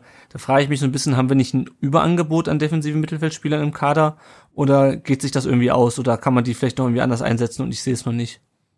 Nein, ich glaube schon, dass ich glaube schon, dass du, dass da ein, ein gutes Angebot da ist mhm. äh, und eine gute, ich sage mal, Wahlmöglichkeit. Äh, es ist ja, äh, den Captain haben wir ja auch äh, noch äh, im Moment zumindest mal vergessen. Ähm, Christian wird es sicherlich nicht einfach haben in der Konstellation, auch wenn er, das haben wir alle bestätigt, äh, mit denen ich gesprochen habe, eigentlich aus der Mannschaft nicht wegzudenken ist. Äh, der hat so viel im Griff ähm, und, und arbeitet auf dem Platz so viel, wenn du denn mal einfach nur ihn beobachtest und, und guckst, was der nicht nur im Training, auch bei den Testspielen dann macht, das ist schon, schon stark, wie der, der die Jungs ähm, dirigiert und wie er reagiert. Und ähm, ich glaube tatsächlich, dass der äh, zwar, dass der es schwer haben wird, äh, immer zu spielen, aber trotzdem unglaublich wichtig ist für das Team. Hm. Und wie siehst du es? Causa Gentner jetzt, äh, das ist ja, äh, das ist ja immer. Nicht nur, nicht, nur, nicht, nicht nur Gentner. Insgesamt das defensive Mittelfeld ja, dadurch, dass da halt doch relativ viele Junge dabei sind, finde ich es ganz gut, dass wir da doch so ein leichtes Überangebot haben. Ähm, ich äh, denke fast, also oder ich, also wenn ich Trainer wäre, würde ich glaube ich mit einer Doppelsechs spielen und das irgendwie mit äh, Bonic und Ofori probieren oder sowas. Thema Gentner, ja, da haben ja viele Fans irgendwie ein gespaltenes Verhältnis. Ähm, manchmal vielleicht auch zu Recht. Ich weiß es nicht. Er ist vielleicht manchmal irgendwie äh, auffällig genug oder was. Aber ich finde schon, dass er einfach sehr wichtig für uns ist, glaube ich. Also ich, äh, wenn man sich so die Testspiele anguckt, äh, das ist ja durchaus, oder in Spielen vor allem, was, was Gentner dann macht, dann ist er schon durchaus wichtig. Und ich denke, reichen tut's auf jeden Fall. Ob es wirklich zu viel ist, weiß ich nicht. Also ich denke, dass es äh, Leute wie Ötschern und Zimmermann eher schwer haben werden dann, wenn mhm. ich hm. da jetzt so mal die Liste anguck, obwohl die auch äh, ja definitiv sehr gute Spieler sind hm. und er auch oft gespielt haben, jetzt Zimmermann zum Beispiel. Özkan war ja, und auch Zimmermann, die waren tatsächlich auch ein bisschen offensiver unterwegs jetzt hm. in, in, in oh, okay. Testspielen. Also ähm, da gibt's schon auch noch äh, Möglichkeiten, glaube ich, in, in ein bisschen äh, das, das Spielsystem da im, im Mittelfeld ein bisschen zu ändern. Ähm, ich, ich kenne es mein, mein Lieblingsthema tatsächlich. Äh, ich erinnere mich da immer noch äh, an an äh, Aussage von Christian Streich, den ich sehr schätze, der gesagt hat, wenn er sich ein malen würde, würde sich Christian Gentner malen als äh, Regisseur Mittelfeldmann. Äh, und das finde ich ähm, spricht doch eindeutig für, für Legende, wenn ich äh, das mal so sagen darf. Hat er das jetzt ja. auf, auf, spielerische oder mehr so auf die, auf die Ansprache auch an die, an die Kollegen bezogen? Er hat, äh, er hat bezogen auf äh, das Auftreten, auf das Spielverständnis und auf das Auftreten auf dem Platz natürlich mhm. auch. Ja, das Gentner ist auch mein Lieblingsthema. Ich sehe den immer ein bisschen kritischer, weil ich irgendwie das Gefühl habe, wenn es nicht läuft, dann geht er halt auch mit der Mannschaft unter. Ähm, auf der anderen Seite sehe ich es natürlich auch so, gerade mit den vielen jungen Spielern, ist, braucht man vielleicht dann wirklich einen wie Gentner, äh, weil, wie gesagt, die anderen haben ja, glaube ich, der Zimmermann ist, glaube ich, 24 oder 25 jetzt. Äh, aber die anderen, glaube ich, äh, haben durch, glaube ich, ein Durchschnittsalter von 21 oder so, die da um ihn rumturnen. Ähm, da wäre es schon äh, äh, allein aufgrund des Alters und der Erfahrung ist Christian Gentner, glaube ich, sehr hilfreich. Äh, ansonsten, gut, ich stehe nicht mit ihm auf dem Platz. Vielleicht habe ich auch einen ganz falschen Eindruck von ihm. Aber das war so ein bisschen mein Eindruck, den ich immer in den letzten Jahren gewonnen habe. Dass es halt, wenn es gut läuft, es bei ihm auch gut läuft, aber wenn es schlecht läuft, ist er halt auch niemand, der den, den Karren aus dem Dreck holt. Oder holen kann einfach. Ähm, ja, man kann da schon drüber streiten. Ähm, wie gesagt, ich bin da äh, anderer Meinung, aber das ist ja auch gut so. Aber du hast natürlich recht, du, man darf das nicht vergessen. Also äh, die ganzen Jungs, die wir vorher aufgezählt haben, Özkan ist, glaube ich, 19. Ja. Ähm, dann Ofori ist 22. Äh, Zimmermann, du hast recht, der, der ist 25. Aber äh, ansonsten, die sind alle wirklich absolute Jungspunde. Gilgit ist 20 und so. Also mhm. das ist echt äh, der Wahnsinn, wenn du das überlegst. Ja. Aber trotzdem muss ich auch sagen, was die schon jetzt gezeigt haben, fand ich schon echt stark. Also auch äh, als der, als der Gilgic kam da in die, in die zweite Liga und ihr erinnert euch mit Sicherheit auch noch dran, äh, da waren viele doch äh, relativ überrascht, wie, wie cool und abgeklärt er mhm. teilweise war. Dass der natürlich extreme Schwankungen haben muss in dem Alter in seinem Spiel, ist auch klar. Aber wie cool der das da in der zweiten Liga gespielt hat, teilweise fand ich schon sehr beeindruckend. Mhm. Dann würde ich sagen, wir reden noch ganz kurz über Alex Maxim, äh, der sozusagen auch in, das, in den Bereich zentrales Mittelfeld ähm, fällt, denn der zu Mainz 05 gewechselt ist, was auch einen relativ großen Aufruhr unter den VfB-Fans ausgelöst hat, ähnlich wie die Verpflichtung von Ronno Robert Zieler, weil Alex Maxim natürlich in den letzten Jahren auch sehr beliebt war. Ich muss ganz ehrlich sagen, ich ähm, für mich war der Wechsel schon relativ absehbar und ich finde ihn auch nachvollziehbar, beziehungsweise ich ähm, mir, mir hätte es natürlich besser gefallen, wenn Maxim bei uns sich durchgesetzt hätte, in dem Sinne, dass er wirklich so wichtig für uns geworden wäre, wie wir uns das alle von ihm erhofft hätten. Ähm, da das aber nicht der Fall war in den letzten Jahren, auch gerade in der letzten Saison nicht, finde ich den Wechsel okay und muss auch sagen, ich finde die Ablösesumme nicht unbedingt zu niedrig angesetzt, wenn man sich vor Augen hält, dass er in der zweiten Liga beim VfB nicht mehr Stammspieler war. Also ich bin im Nachhinein mit dem Wechsel eigentlich zufrieden, beziehungsweise hat mich auch nicht groß überrascht, weil es einfach schon äh, sich ein bisschen abgezeichnet hat in der letzten Saison, dass das eventuell nicht mehr lange so weitergeht mit Maxim und dem VfB. Wie denn ihr den Abgang von der Nummer 10? Ich, ich finde es logisch. Also, ich meine, er hat das dann nochmal äh, eine zum Abschluss dann eine gute Zweitligasaison gekickt, ähm, war ja dann auch äh, hinten raus relativ wichtig. Äh, unvergessen dieses geile Bild nach dem Aufstieg auf den Kabinen. Ähm, ich nehme ihm auch ab, dass er, dass er in Stuttgart viel äh, zurücklässt, so ungefähr. Also das hat er ja jetzt auch öfters mal gesagt, dass er also Stadt liebt und so weiter und so fort. Aber ich glaube, sportlich ist es für beide Seiten an der Zeit gewesen irgendwo. Ich meine, er war ewig hier. Ich glaube, der braucht einfach für sich auch mal was Neues. Und ich glaube, ich weiß nicht, ob das jetzt bei uns nochmal irgendwie so funktioniert hätte. Also ich fand's oder finde es logisch, ob es jetzt unbedingt hätte meins sein sollen. Ich weiß nicht, ich hätte es, glaube ich, irgendwo im Ausland ein bisschen besser gefunden. Aber ja, Mai. Ja, am Ende knallt er dir doch wieder irgendwie drei Kisten rein oder so eine Scheiße. Das ist doch immer das Gleiche.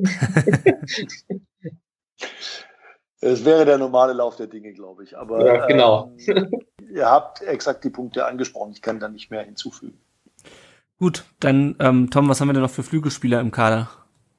Flügelspieler haben wir den Josip Brekalo, ähm, Julian Green, äh, Carlos Manet, der ja leider noch eine Weile verletzt sein wird, äh, Tobi Werner, äh, Takuma Asano und äh, neu haben wir den Shadrach Akolo, der vom äh, FC Sion zu uns gekommen ist aus genau. der Schweiz. Ähm, wenn ich da direkt was dazu sagen darf, äh, finde ich, dass äh, Brekalo und Akolo absolute Granaten sind und ich bin, bin mir zu 85 bis 90 Prozent sicher, dass die zwei äh, von Anfang an kicken werden in sehr, sehr, sehr vielen Spielen, weil die beide meiner Meinung nach in den Testspielen extrem viel gezeigt haben. So viel dazu. Ja, also ich sehe vor allem halt da viele Spieler mit sehr guten Ansätzen. Ähm, Prekalo hast du gerade schon angesprochen. Akolo, äh, ich habe ihn halt bisher auch nur in Testspielen ausschnittsweise gesehen, aber der äh, scheint auch einen sehr guten Eindruck zu machen. Der soll ja dann auf rechts die Position einnehmen, die Mané jetzt leider nicht begleiten kann, weil er äh, verletzt ist. Äh, Green hatte auch schon gute Ansätze, ähm, dem fehlt aber, glaube ich, noch so ein bisschen.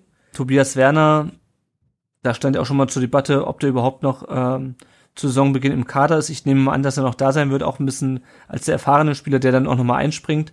Ähm, ich glaube nicht, dass er beim VfB nochmal einen Stammplatz äh, haben wird. Asano stand auch in der zweiten Liga häufiger mal in der Kritik, dass er zu viele Bälle verlieren würde. Also ich bin da auf jeden Fall positiv gestimmt, ähm, was die Spieler angeht. Ähm, es ist jetzt nicht so der, der Superstar dabei oder so der, der gesetzte Spieler unbedingt. Ähm, aber es ist auch so, dass wahrscheinlich Precalo und Akolo, solange Manet noch verletzt ist, ähm, die Nase vorne haben. Ich bin gespannt, wie es sein wird, wenn Manet zurückkommt nach seiner Verletzung. Der fällt ja wahrscheinlich bis Ende des Jahres mindestens aus. Muss sich dann wieder in die Mannschaft reinspielen und dann läuft auch schon im, äh, im Sommer sein, sein Leihvertrag aus. ich gehe mal nicht davon aus, dass wir es irgendwie noch direkt in die Champions League kommen und uns äh, die Ablösesumme für Carlos Mané leisten können. Ja, ich, ich, ich bin mal gespannt, wie es auf den Flügeln äh, aussehen wird.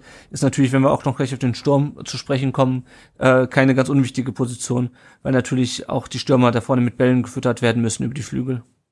Absolut. Äh, und wenn, weil du das Wort Superstar in den Mund genommen hast, ich glaube, Akodo wird so einer. Also würde mich überraschen, wenn der verletzungsfrei bleibt, äh, wenn der nicht für ganz große Spiele sorgen kann. Und äh, es würde mich dann allerdings auch nicht überraschen, wenn er nicht sonderlich lang beim VfB bliebe.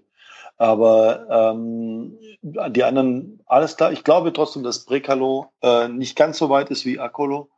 Ähm, auch wenn der Josip da auch aufgrund seines Alters, da sprechen wir jetzt relativ oft, oder ich spreche relativ oft drüber, über das Alter, aber die sind halt alle noch blutjung. Mhm. Und ähm, wie gesagt, ich, äh, der, der Akolo ist, ist wirklich unfassbar gut. Ähm, und klar, äh, dann wird es darauf ankommen, wie, wie Terodde und Ginczek da vorne äh, bedient werden. Das ist logisch. Äh, wir haben Donis noch vergessen, äh, der ja auch dabei ist, der auch in den Testspielen echt einen guten Eindruck gemacht hat. Mhm. Ja, den also, Stormann einsortiert ja, jetzt. Ja, ja, ja, nee, klar, nee, logisch, ist, ist klar. Aber wie gesagt, der ist, der hat, der ist auch aus der zweiten Reihe gekommen, jetzt in, in dem einen oder anderen Testspiel hat er auch ein, ein richtig geiles Tor gemacht. Äh, ähm, und also ja, ich glaube, da ist wirklich extrem viel Potenzial da. Äh, natürlich, wenn du da gegen irgendwelche Entschuldigungen, wenn ich das so sage, abgewichsten Verteidiger in der Bundesliga spielst, äh, musst du es mal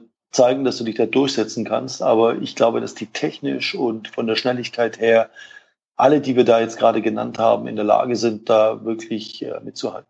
Mhm. Gut, wenn wir sonst nichts mehr zum Mittelfeld haben, kommen wir zum Sturm. Da habe ich jetzt äh, Simon Terodde, Daniel Ginczek und ich habe wie gesagt noch Anastasios Donis dazu gezählt. Ähm, Abgänge hatten wir Boris Taschki, Tas, äh, Boris Taschci, der jetzt beim MSV Duisburg in der zweiten Liga spielt, äh, und Jan Kliment wurde nochmal an Brøndby Kopenhagen verliehen. Äh, Anastasios Donis kam von, äh, also hat letztes Jahr in Nizza gespielt, äh, kam ursprünglich von äh, Inter Mailand, ja, genau, Inter Mailand. Gut, ich glaube, über Terodde braucht man nicht viel sagen. Äh, der hat in den letzten zwei äh, Spielzeiten, zwar nur in der zweiten Liga, aber dennoch 50 Tore geschossen. Daniel Ginczek ähm, ist es hoffentlich äh, mal wieder in der Lage, verletzungsfrei in der Bundesliga zu spielen. Ähm, ist aber auch stärker geworden gegen Ende der, der Zweitligasaison. Das ist eigentlich so der, äh, der Mannschaftsteil, wo ich mir am wenigsten Gedanken mache. Jetzt auch noch mit Anastasios Donis, von dem du gerade schon gesagt hast, dass der mal aus der zweiten Reihe kommt. Ja, also da gibt's eigentlich am wenigsten zu meckern, würde ich sagen. Ähm, da ist auch, glaube ich, der Altersschnitt mit am höchsten in dem Mannschaftsteil.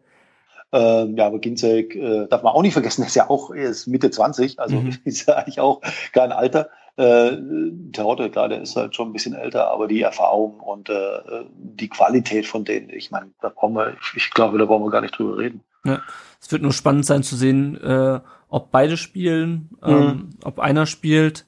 Ähm, ja, das könnte ja. äh, noch für spannende, spannende Diskussionen sorgen. Ähm, ich, bin, ich bin mal gespannt, wie er, wie er die beiden unterbringt.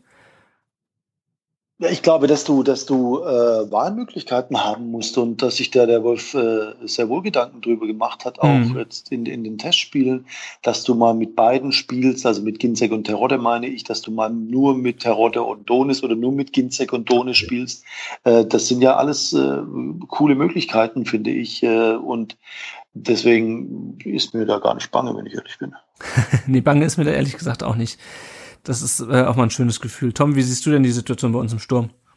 Ja, nichts hinzuzufügen. Also, ich weiß nicht, ob es unser stärkster Mannschaftsteil ist, aber wahrscheinlich so von der von der Sicherheit her, in Anführungsstrichen, wenn man das so will, dann, dann stimmt das wahrscheinlich, weil man mit Tirode und Ginczek halt doch nachgewiesene Knipser hat. Donis kann äh, kicken. Und wenn man die bedient, ihr habt es alles schon gesagt. Mhm. Passt. Ja, ja, wenn wir uns jetzt die Mannschaft insgesamt angucken, sehr viele junge Spieler und es wird ja auch immer wieder angesprochen. Ähm, habt ihr das Gefühl, dass das zu einem Problem werden könnte in der Saison? Und wenn ja, wie könnte es zu einem Problem werden?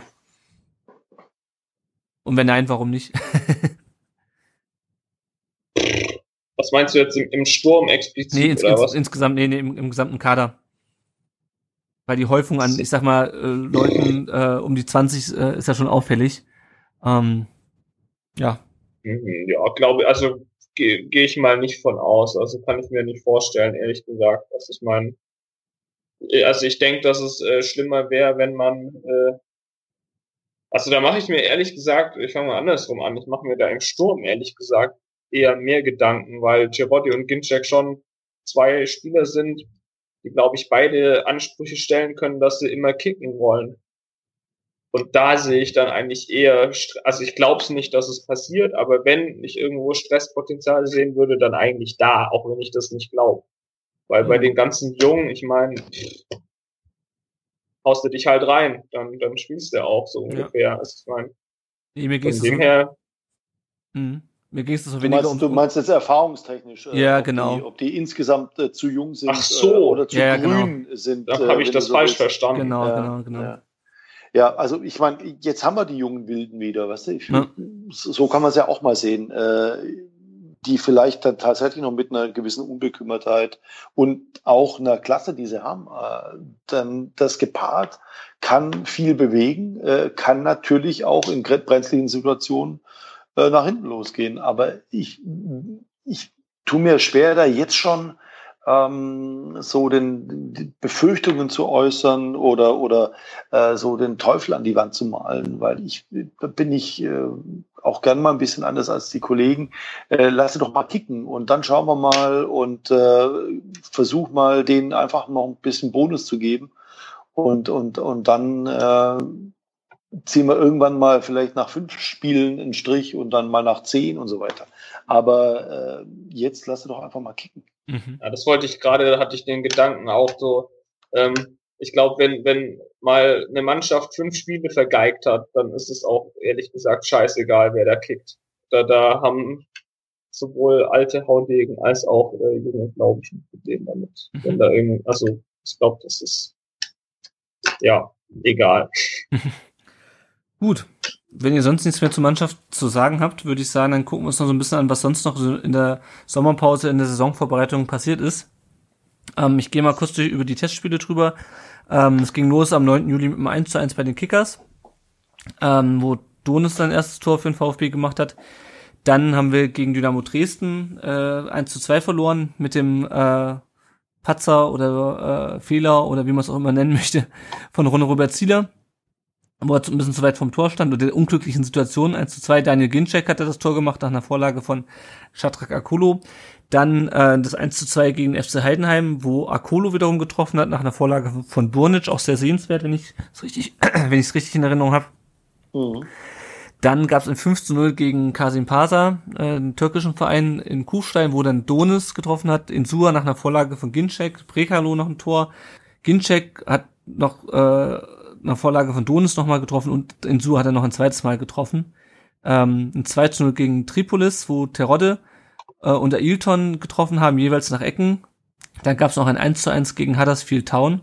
Da habe ich gerade gar nicht mehr auf dem Schirm, wer da die Tore gemacht hat. Und ein 1 zu 2 jetzt äh, gestern am Sonntag äh, in Reutlingen gegen Betis Sevilla allgemein, ich habe die Testspiele, wie gesagt, nur eine Zusammenfassung gesehen. Am Anfang wurden noch ein paar Spieler von der zweiten Mannschaft eingesetzt. Niklas Sommer beispielsweise als Rechtsverteidiger, Rechtsverteidiger Haik Galstian, wenn man ihn so ausspricht, ähm, als Linksaußen. Ähm, und Alexander Kreuz, der auch im defensiven Mittelfeld spielt in der äh, zweiten Mannschaft. Das war allerdings nur in den ersten beiden Spielen so. Je weiter die Vorbereitung dann voranschritt, hat man sich dann doch auf den Kernkader, beziehungsweise auf den Profikader konzentriert ich messe oder bin, bin auch der Meinung, man sollte äh, Testspielen nicht zu viel Bedeutung äh, beimessen. Das haben wir, wissen wir alle spätestens seit dem 4 zu 2 gegen Manchester City. Aber so allgemein hatte ich doch schon das Gefühl, dass offensiv äh, sehr gute Ansätze sind und dass auch man in der Defensive nicht so wahnsinnig viel Gedanken machen muss, wobei das natürlich auch immer ein bisschen vom, vom Testspiel Gegner abhängt. Ich weiß nicht, wie viel ihr beide jetzt von den Testspielen gesehen habt, aber was sind denn so eure Eindrücke? Was kann man aus diesen Testspielen, kann man was aus den Testspielen mitnehmen und wenn ja, was? Tom, du hast viele gesehen?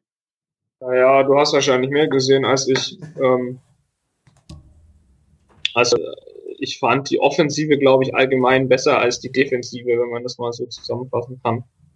Ich glaube, nur gegen ähm, Kasim Pasa, gut, das war das 5-0, aber da fand ich die erste Halbzeit ziemlich gut defensiv und in der zweiten ging es dann auch äh, nach vorne ab und, und sonst allgemein nach hinten manchmal noch so ein bisschen, nee, nach vorne geht's eigentlich bis jetzt ganz gut, finde ich. Also man spielt sich ganz gute Chancen raus.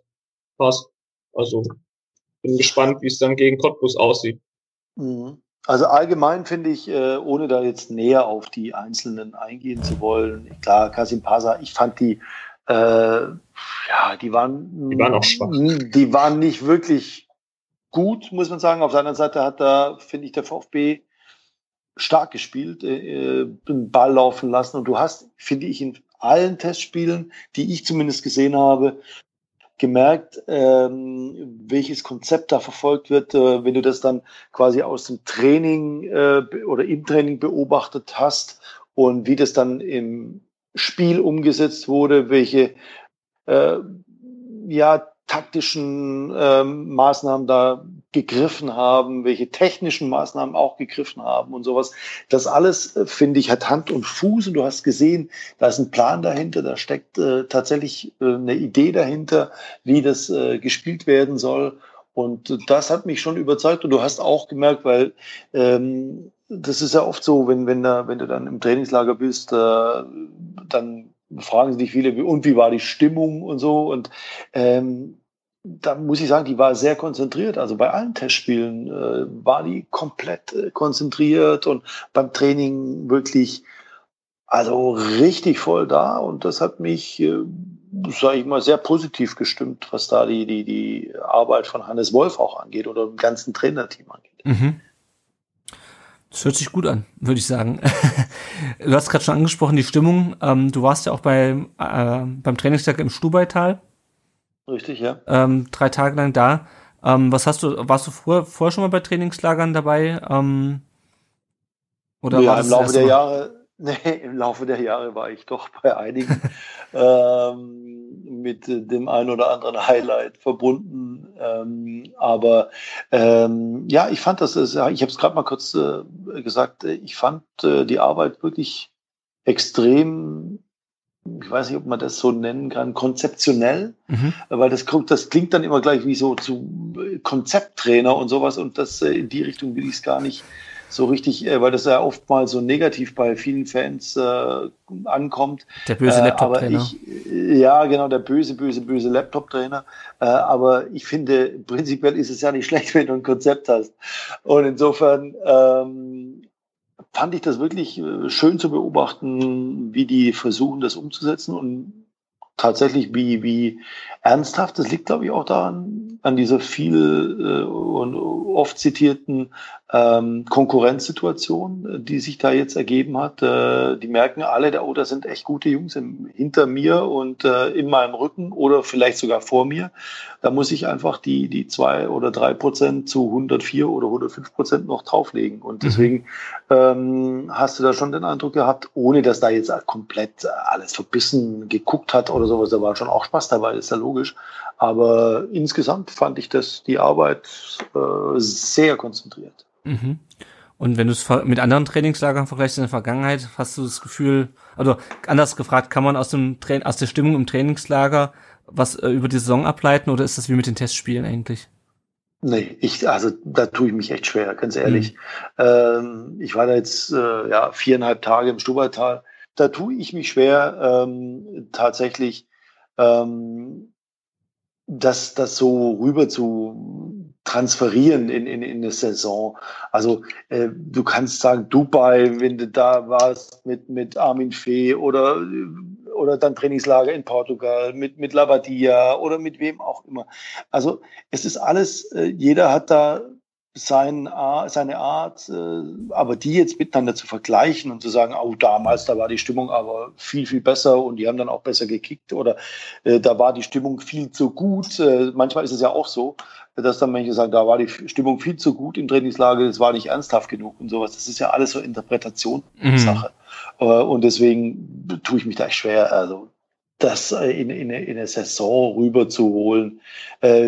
Ich finde, das ist das, was ich vorher gesagt habe, wenn du siehst und beobachtest, wie gearbeitet wird, welche Konzentration dahinter steckt, welches Konzept dahinter steckt, ähm, ob da ein bisschen, ich sage jetzt mal, was Neueres dabei ist oder anderes dabei ist, dann äh, finde ich, äh, kannst du, und wie das dann nachher umgesetzt wird in Testspielen, finde ich, das, wenn du das siehst, dann weißt du, okay, die haben es begriffen, was der Trainer will. Und äh, da scheint mir das im Moment auf jeden Fall absolut da zu sein. Mhm.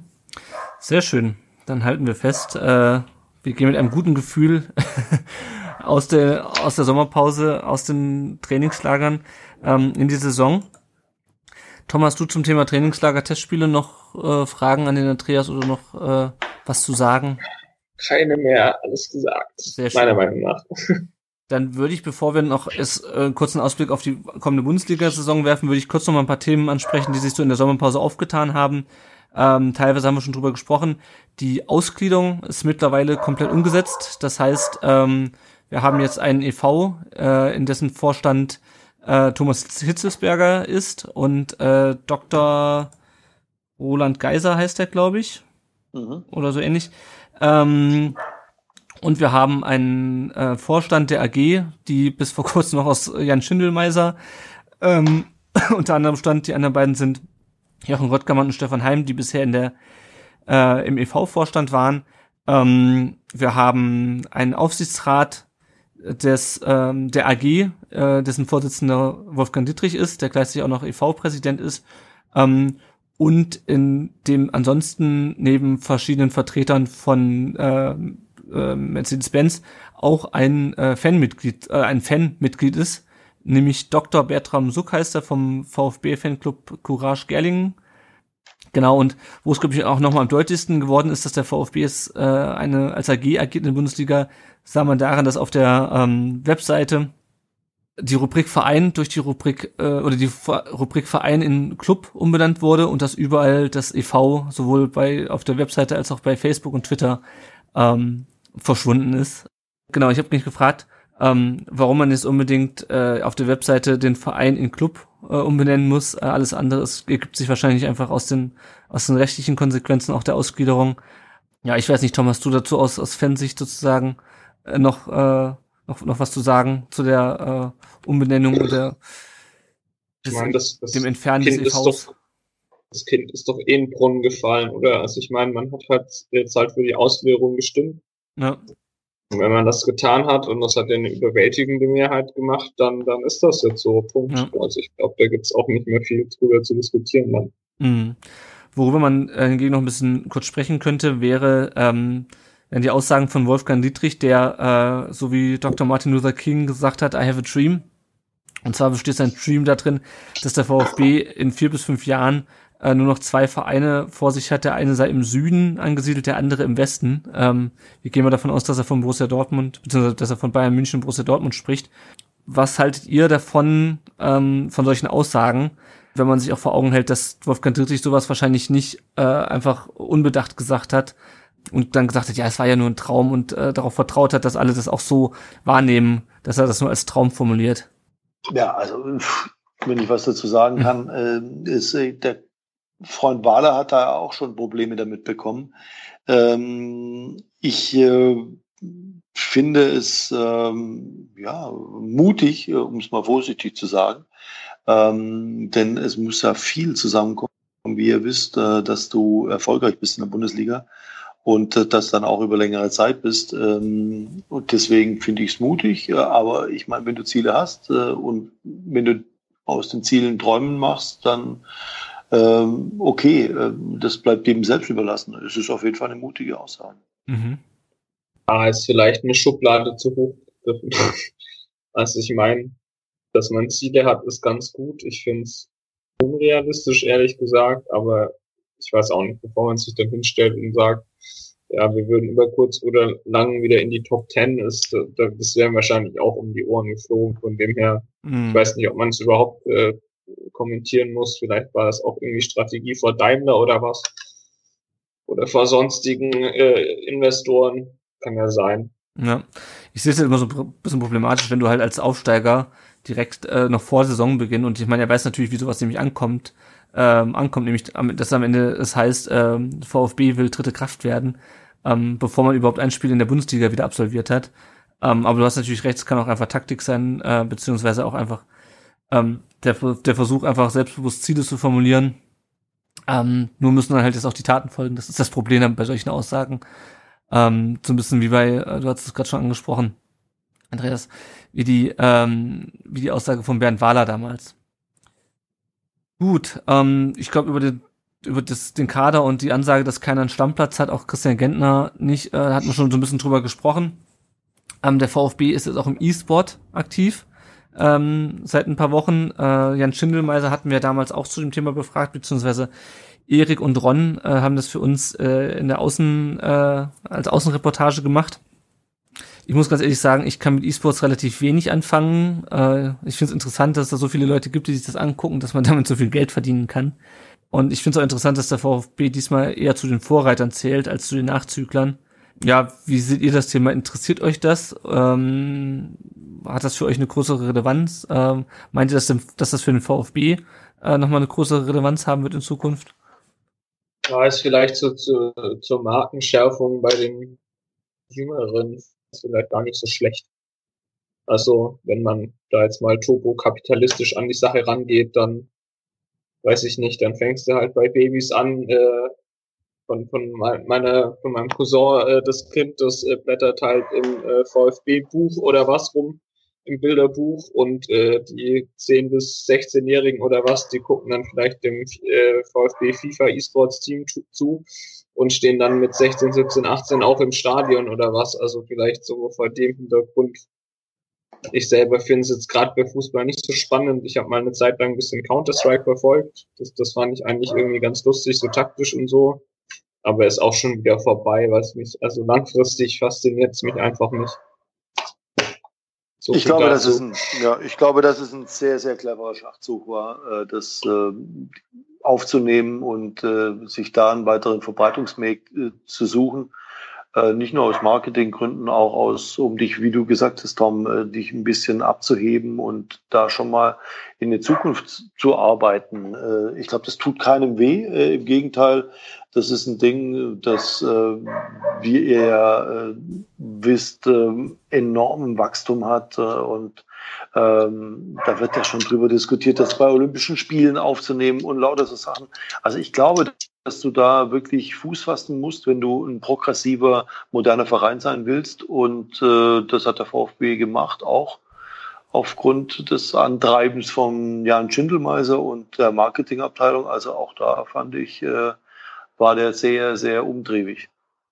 Mhm. Gut, dann ähm, gab es noch die Vertragsverlängerung mit Hannes Wolf, ähm, was ich auch als eigentlich sinnvoll empfinde. Ich glaube, er hat jetzt um ein, ein weiteres Jahr, glaube ich, bis 2019 verlängert, wenn ich es richtig in Erinnerung habe.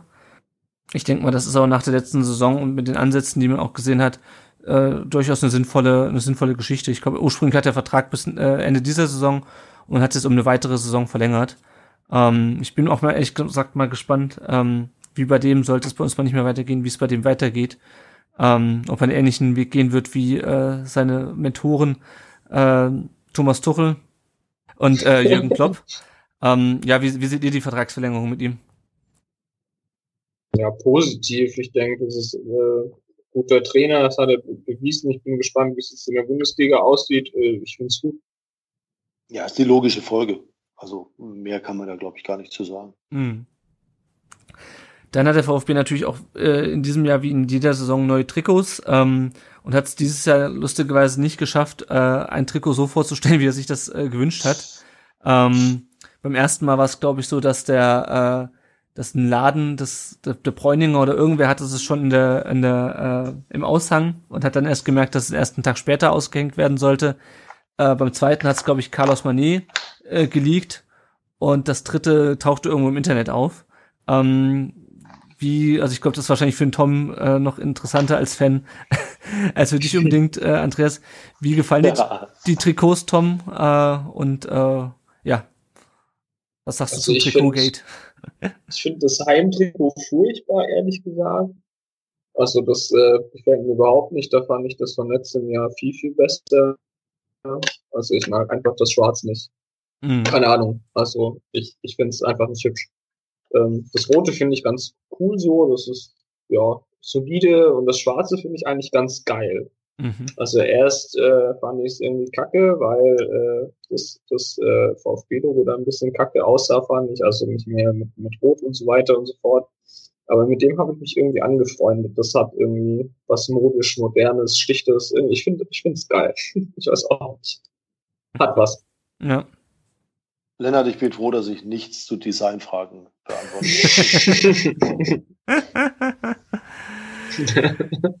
Gut, dann ähm, noch ein paar Zahlen. Der VfB hat über 30.000 Dauerkarten verkauft, was glaube ich mittlerweile auch neuer Rekord ist äh, an Dauerkarten, was nicht unbedingt verwundert äh, nach dem nach dem Wiederaufstieg und der Euphorie um den Wiederaufstieg auch. Ähm, ich habe nochmal geguckt, der VfB erhält es dieses Jahr 33 Millionen aus der Fernsehvermarktung und ist damit, glaube ich, eher am unteren Ende. Nur Red Bull Leipzig erhält, glaube ich, weniger.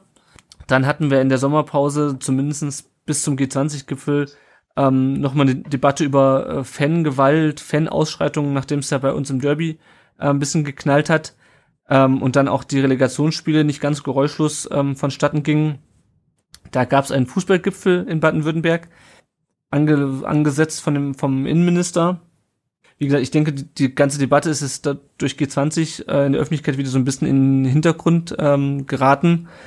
Ja, Tom, wie, wie hast du das gesehen? War die Debatte berechtigt, die da, die da ausbrach, nach, gerade nach den Relegationsspielen, oder ähm, fandst du es übertrieben? Ich finde das immer ein bisschen hysterisch, wenn es um Gewalt im Fußball geht. Also ich finde es verachtenswert. Ich, mir geht's total auf den Sack. Ich will zum Fußball gehen und nicht äh, auf die Fresse bekommen.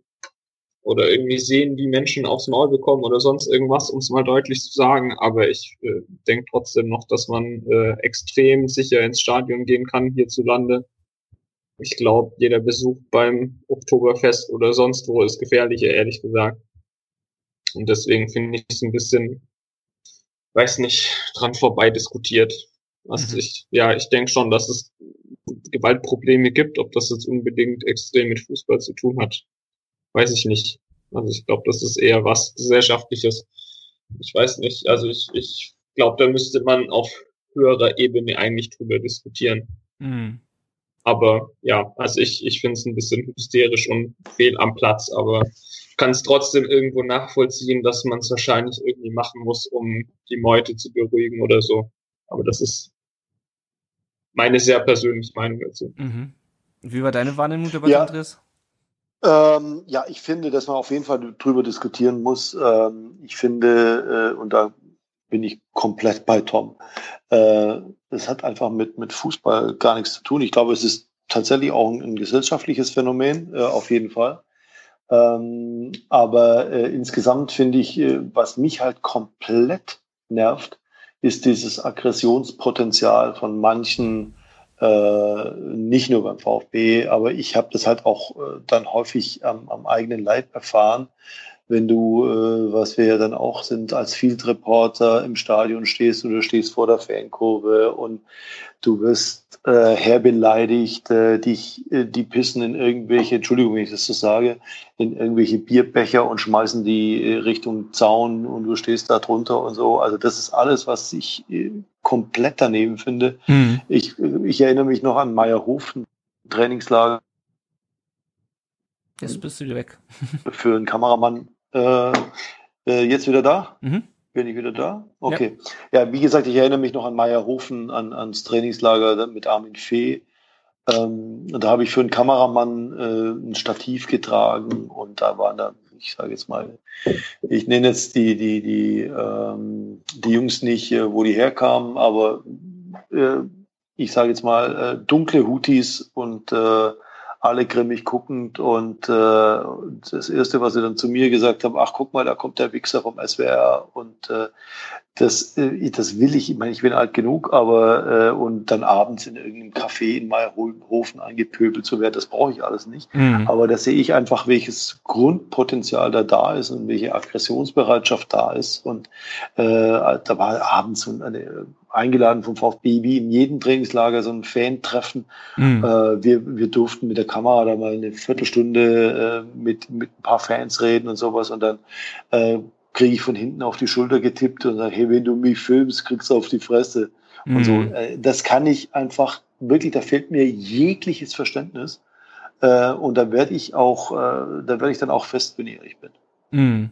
Und das war noch vor der ganzen äh, unsäglichen Lügenpresse. Das war, das ja, ja, das war noch, ja, Meierhofen, das war vor drei Jahren. Ja, ja. Wann, wann, ja, ja, klar, vor drei Jahren. Von, ja, ja. ja, ja.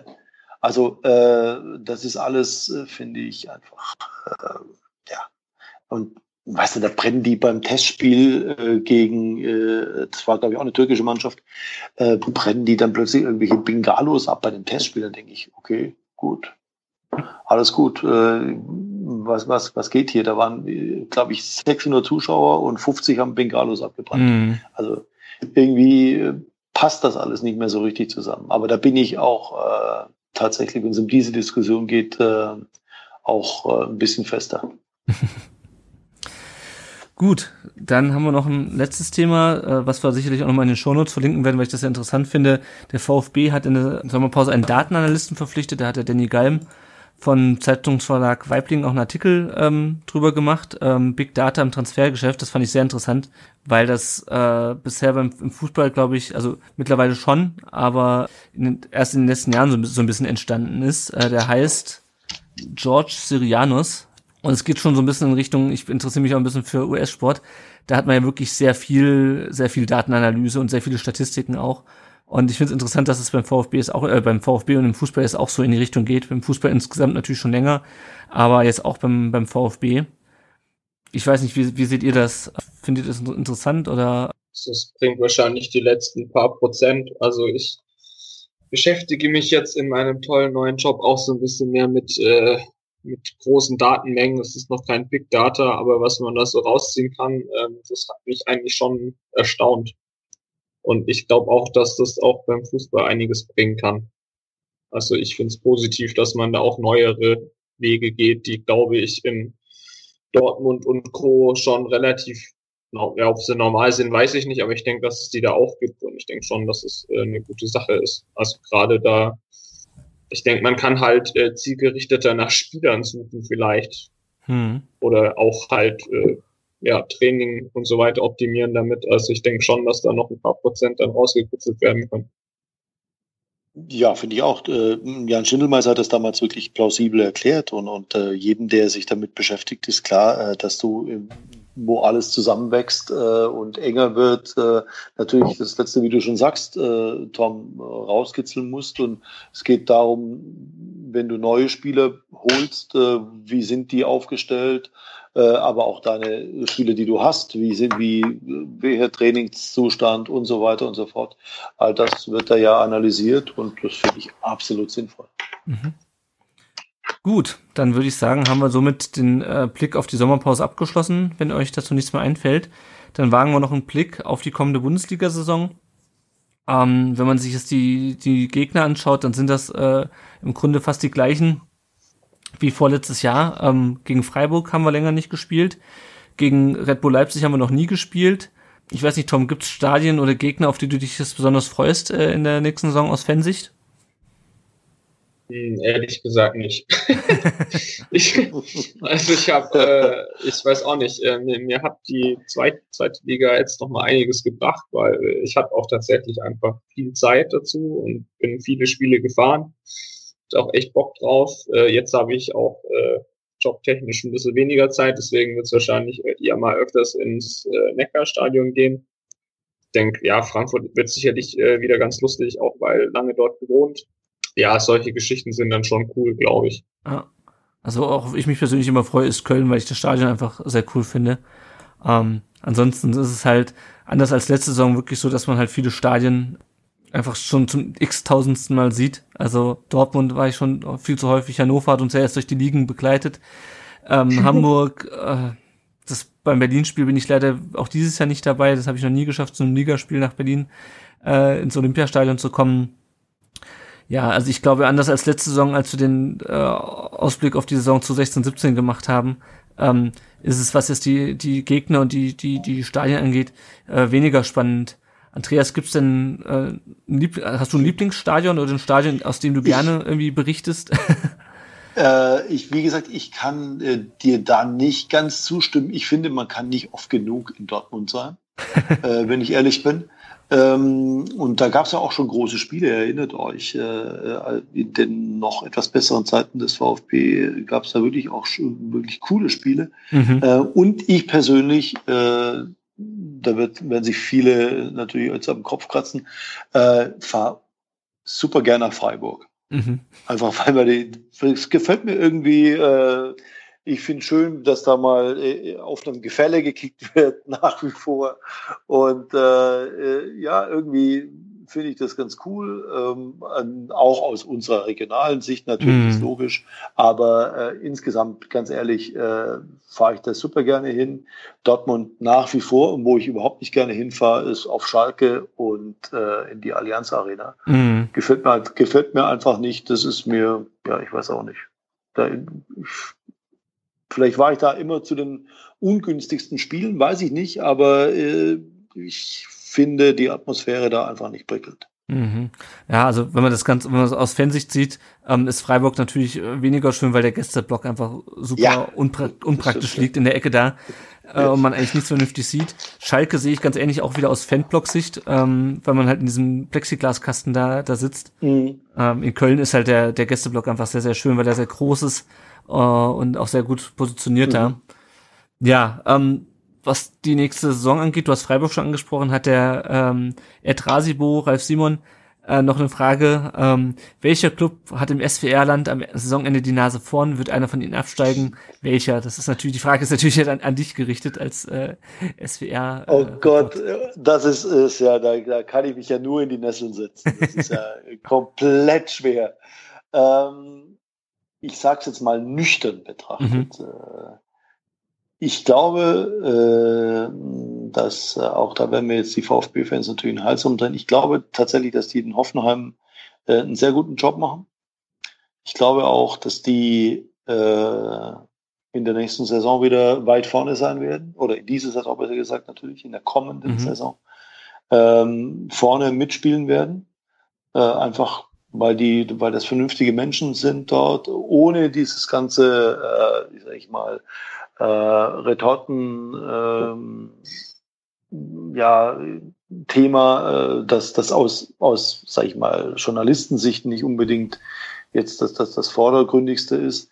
Ähm, äh, und dann kommt, glaube ich, der VfB. Mhm. Äh, ich, äh, ich denke, dass da was, was Großes kommen kann. Ähm, das sind aber da hängen wirklich, das hängt an Nuancen, glaube ich. Mhm. Also das ist ein sehr fragiles Konstrukt. Ähm, und ähm, ja, ich könnte mir aber vorstellen, dass die tatsächlich äh, sich in die Top Ten äh, vorschieben. Und ich glaube, dass Freiburg wieder äh, gucken muss, dass sie möglichst schnell ihre, sag ich mal, 35 Punkte haben, dass mhm. sie nicht absteigen. Man hat ja bei ähm, Aufsteigern auch immer so das Phänomen, dass sie häufig von anderen Vereinen oder von anderen Mannschaften nur ein bisschen unterschätzt werden und dann ganz häufig, Ausnahmen bestätigen die Regeln, doch eine überraschend gute Saison hinlegen. Also wie gesagt, wenn man jetzt mal Fürth mhm. oder Ulm ausnimmt, die ja im ersten, in der ersten Saison gleich wieder runtergegangen sind, siehst du den oder seht ihr den VfB da in einer vergleichbaren Situation, dass er ähm, unterschätzt wird von den anderen oder ist das eher aufgrund der ähm, aufgrund der langen Geschichte, die der VfB jetzt auch wieder in der Bundesliga hatte, seit dem Abstieg davor, äh, eher nicht der Fall. Ich glaube nicht, dass sie unterschätzt werden. Kann ich mir nicht vorstellen. Ehrlich, also, glaube ich nicht. Also, ich denke, nee, dass wir eine nicht. vernünftige Saison spielen werden. Und das müssen wir schon aus eigener Kraft irgendwie schaffen. Und da wird uns niemand irgendwas schenken. Ja. Aber ich glaube schon, dass wir die Chance haben, ins Mittelfeld zu kommen, sage ich jetzt einfach mal mhm. so salopp. Also ja. ich glaube schon, dass uns die Spielweise in der Bundesliga eigentlich doch entgegenkommen sollte, versus in der zweiten Liga, wo echt krass gemauert wurde teilweise.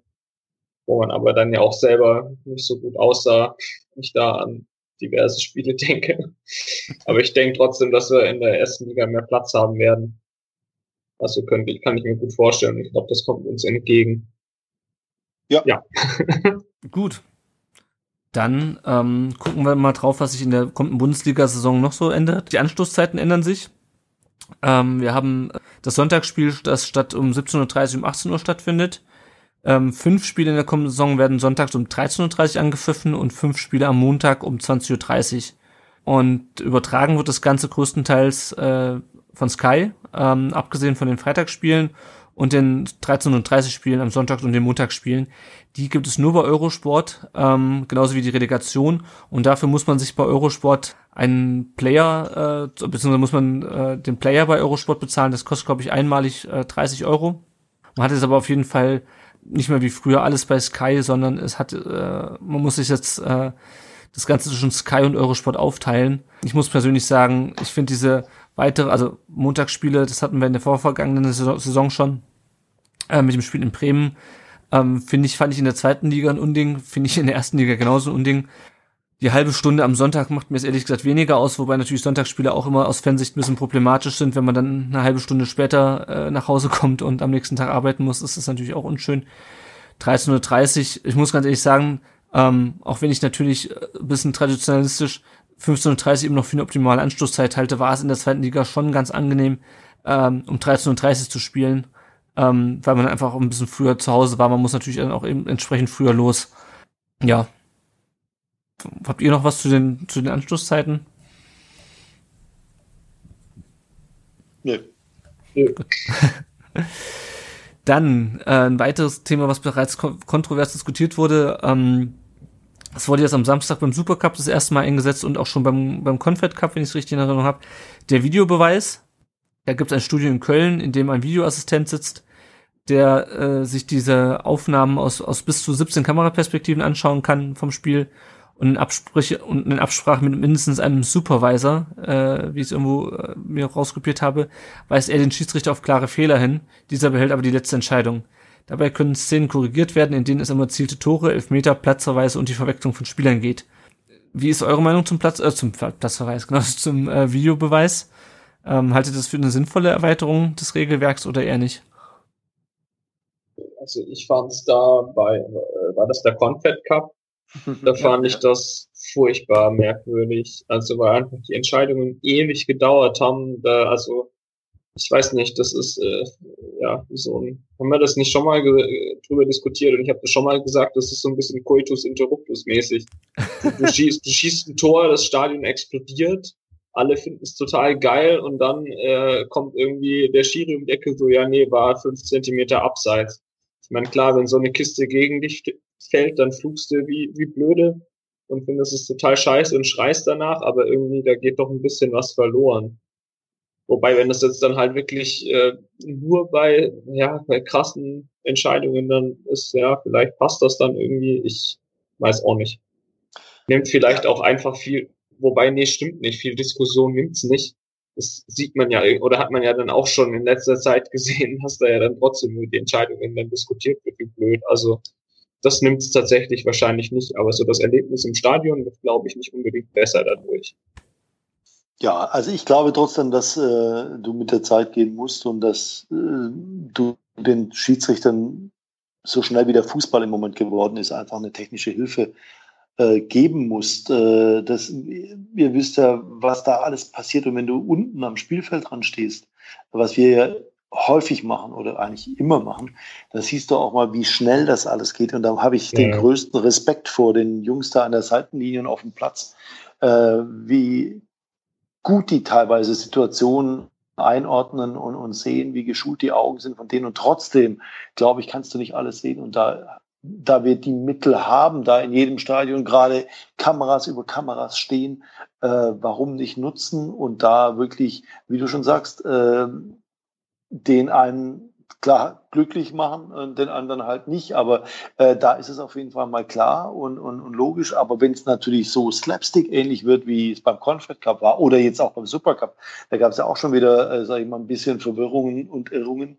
Ähm, dann ist es natürlich kontraproduktiv, aber ich glaube, dass wir da, ähm, sage ich mal zumindest, ein bisschen einen langen Atem haben müssen und äh, hoffen, dass sich das dann einspielt und dann sollte man ich glaube mal in der Winterpause Resümee ziehen und gucken, wo hat es was gebracht, wo hat es nichts gebracht und dann, äh, wenn du den Spielbetrieb mal hinter dir hast, eine halbe Saison, dann mal gucken, was ist da passiert. Aber das grundsätzlich zu verteufeln, davon halte ich eigentlich wenig. Mhm. Das wollte ich auch nicht. ich nehme auch an, wir werden uns daran gewöhnen, wie wir uns an, an vieles auch gewöhnt haben. Ich finde es halt bei Sportarten, wo sowieso die Zeit gestoppt wird, äh, beim Eishockey beispielsweise, da gibt es ja auch immer wieder Videobeweis, ähm, da fällt es auch, glaube ich, weniger auf, weil man daran gewöhnt ist, dass halt das Spiel unterbrochen ist oder auch die, die Spielzeit. Beim Fußball ist es, glaube ich, einfach noch ungewohnt. Du hast natürlich ganz äh, recht damit, Andreas, wenn du sagst, dass das, das Spiel schneller geworden ist und es ist einfach anders als früher noch schwerer zu erkennen ist für die Schiedsrichter. Ah, und dass dann man dann natürlich, und das ist natürlich für Schiedsrichter eine Erleichterung ist, das, das ist ganz klar. Ähm, wenn dann natürlich auch die richtigen Entscheidungen getroffen wurden, du hast das ja gerade schon angesprochen, dass es beim, beim Confed Cup und äh, den Super Cup habe ich das nicht gesehen, ähm, aber dass es dann doch noch zu Problemen kam. Ja, müssen wir mal schauen, wie sich das dann wirklich in der, im Bundesliga-Alltag dann auch, dann auch bewährt. Weiteres Schiedsrichterthema ist, dass äh, Bibiana Steinhaus jetzt in der kommenden Saison ähm, auf, äh, äh, jetzt zur kommenden Saison aufsteigt in die erste Bundesliga Ah, die anderen, die aufsteigen, die sagen mir ehrlich gesagt nichts. Martin Petersen, ich glaube Sven Jablonski hat uns letztes Jahr irgendwann mal gepfiffen und Sören mhm. Storks sagt mir auch nichts. Ähm, Wolfgang Stark, Günter Perl und Joachim Drees hören auf. Ja, also wie gesagt, beim Baby Steinhaus, da bin ich mal gespannt, ähm, wie die auch angenommen wird in der ersten Liga. Die war ja schon als Linienrichterin, glaube ich, aktiv und als vierte Offizielle. Wir hatten ja, sie hatte ja letztes Spiel, das, letztes Jahr das Heimspiel gegen Heidenheim ähm, gepfiffen bei uns, äh, wo es dann ein sehr unschönes sexistisches Plakat bei uns in der Kurve gab bin mal gespannt, wie das, wie das in der, in der ersten Liga sein wird, von einem größeren Publikum dann natürlich auch, ähm, wie sich da die Fans verhalten und ob die Frau Steinhaus äh, auf lange Zeit erstmal die einzige weibliche Schiedsrichterin in der Bundesliga sein wird oder ob dann in Zukunft da auch mehr nachkommt. Es gibt da, glaube ich, noch eine weitere Schiedsrichterin, die relativ hoch pfeift ähm, im Herrenbereich. Ähm, ja, bin ich mal gespannt. Ich finde, das ist einfach äh, angesagt, dass das auch mal passiert. Und äh, die hat ja jetzt wirklich über Jahre hinweg äh, gezeigt, dass sie da locker mithalten kann, äh, was, was, was die männlichen äh, Schiedsrichter angeht. Also warum der nicht äh, eine Chance geben und warum da nicht äh, äh, mal versuchen, das alles äh, außen vor zu lassen, was das Geschlecht angeht. Also mhm. äh, Gottes Willen. Äh, ich habe äh, viele männliche Kollegen von ihr absoluten Mistpfeifen sehen mhm. äh, und insofern ja, darf sie das auch, finde ich. Und deswegen schauen wir uns das alles mal an. Also, ja. ja. Ist, ich finde es äh, prima. Gut, und dann haben wir noch ein letztes Thema, dieses, das sich ändert. Die Vereine können jetzt auch auf den Trikotärmeln Werbung machen. Äh, bisher war da Hermes äh, drauf, jetzt äh, kann jeder seinen eigenen Sponsor drauf machen. Beim VfB ist es Gazi. Ich finde, dass auf dem roten Trikot äh, fällt das gar nicht so sehr auf. Ähm, auf dem weißen Trikot ist es halt sehr, sehr auffällig, wenn du noch plötzlich noch so einen roten Fleck da auf dem Trikot hast. Aber auch das ist, glaube ich, was, an das wir uns jetzt gewöhnen. Ich meine, vorher war auch schon Werbung drauf auf dem Ärmel. Deswegen, ähm, mich stört es ehrlich gesagt weniger. Ich weiß nicht, wie es bei, wie es bei euch ist. Nee. Ja, ist Röttgermann Freud's ist gut. Auch relativ egal, ja. Gut, dann ähm, haben wir jetzt noch ein letztes Thema. Ähm, mit dem VfB sind wir soweit für diese Folge durch. Äh, es sei denn, ihr habt jetzt noch äh, etwas, was ihr bes besprechen wollt. Ja. Ja, Alles gut. Dann haben wir euch äh, gebeten, an einer Hörerumfrage teilzunehmen zu Beginn der Sommerpause und es haben immerhin 65 Leute teilgenommen. Wir werden die, die Ergebnisse, denke ich, nochmal im Blog auch ausführlich vorstellen. Ich würde nur mal ganz kurz ein bisschen über die Ergebnisse gehen und euch auch dann auch sagen, ähm, was das äh, für den Podcast in der neuen Saison bedeutet. Wir haben gefragt, seit wann hörst du den Podcast rund um den Brustring? Immerhin 25 Prozent äh, der Leute hören uns bereits seit der ersten Folge wie Sie den Podcast hören. Also man kann den Podcast ja entweder bei uns auf der Webseite sich herunterladen oder in, einem, äh, in einer App herunterladen. Ähm, 44 Prozent hören sich das auf der Webseite an, erstaunlicherweise. Ich hätte dazu irgendwie gar keinen Nerv, mich so lange vor den, äh, vor den Rechner zu setzen. Ähm, und 49 Prozent haben den auf einer Podcast-App auf dem Smartphone. Ich weiß nicht, und dann haben wir noch Moment haben wir noch vier Prozent, die sich das über einen anderen Anbieter anhören, also eine andere, keine Podcast-App, sondern sowas wie Stitch oder TuneIn, was im Grunde so Webradio-Anwendungen sind. Ich weiß nicht, ähm, Andreas, Thema Podcast, äh, hörst du selber welche? Mhm. Hast du mit dem Thema schon mal zu tun gehabt? Der SWR pro produziert ja auch im Hörfunkbereich sicherlich selber seine ja, ja. Sendungen als ja, Podcast. Ja, ja, klar. Wir stellen uns ja ähm, seit einiger Zeit äh, trimedial oder multimedial, muss man ja schon sagen, äh, vermehrt auf. Und natürlich, äh, den einen oder anderen Podcast habe ich früher schon gehört. Ähm, und höre ich immer mal wieder, aber nicht regelmäßig. Mhm. Dann haben wir gefragt, bei welcher Gelegenheit hörst du uns? Die meisten hören uns in, auf dem Weg zur Arbeit äh, zu, oder zur Uni oder zur Schule und zurück. Ähm, das ist auch bei mir so. ähm, ansonsten, die Leute konnten auch noch selber eintragen, äh, wo sie uns hören. Viele hören uns im Bett, ähm, sitzen vorm Rechner, hören zu. Also abends beim Einschlafen hören uns, hören uns wohl auch viele beim Zocken. Ähm, genau, das waren so die Einzelmeinungen, ähm, wie die Leute den Podcast gefunden haben. Die meisten inter äh, interessanterweise über Twitter. Ähm, viele haben uns auch einfach in der Podcast-App gesucht und viele auch über Facebook. Ich glaube, das ist heutzutage auch das, äh, wie Leute einfach darauf aufmerksam werden, weil Podcast an sich, glaube ich, eher noch so ein Nischenmedium ist. Aber wenn man dann doch mal ein bisschen in den sozialen Medien dafür Werbung macht, dann kommen die Leute doch irgendwie dazu. Äh, insgesamt seid ihr äh, sehr zufrieden mit der Länge der Podcast-Folgen. Ähm, da haben wir euch gefragt, wie lang dürfen Podcast-Folgen eurer Meinung nach sein? Den meisten waren 90 Minuten ähm, genug. Ähm, wir sind jetzt schon ein bisschen drüber, aber wir haben ja auch keine reguläre Folge. Mit der Tonqualität sind auch die meisten relativ zufrieden. Dazu muss man sagen, wir hatten ja mit eurem Geld, mit euren Spenden ein neues Mikro gekauft. Das ist immer noch nicht beim, Tom angekommen, aber wir arbeiten dran, dass auch der Tom bald äh, genauso gut zu hören ist wie ich. Wir haben euch gefragt, wie zufrieden seid ihr mit der Häufigkeit, mit der wir Folgen aufnehmen. Da wart ihr auch relativ zufrieden mit.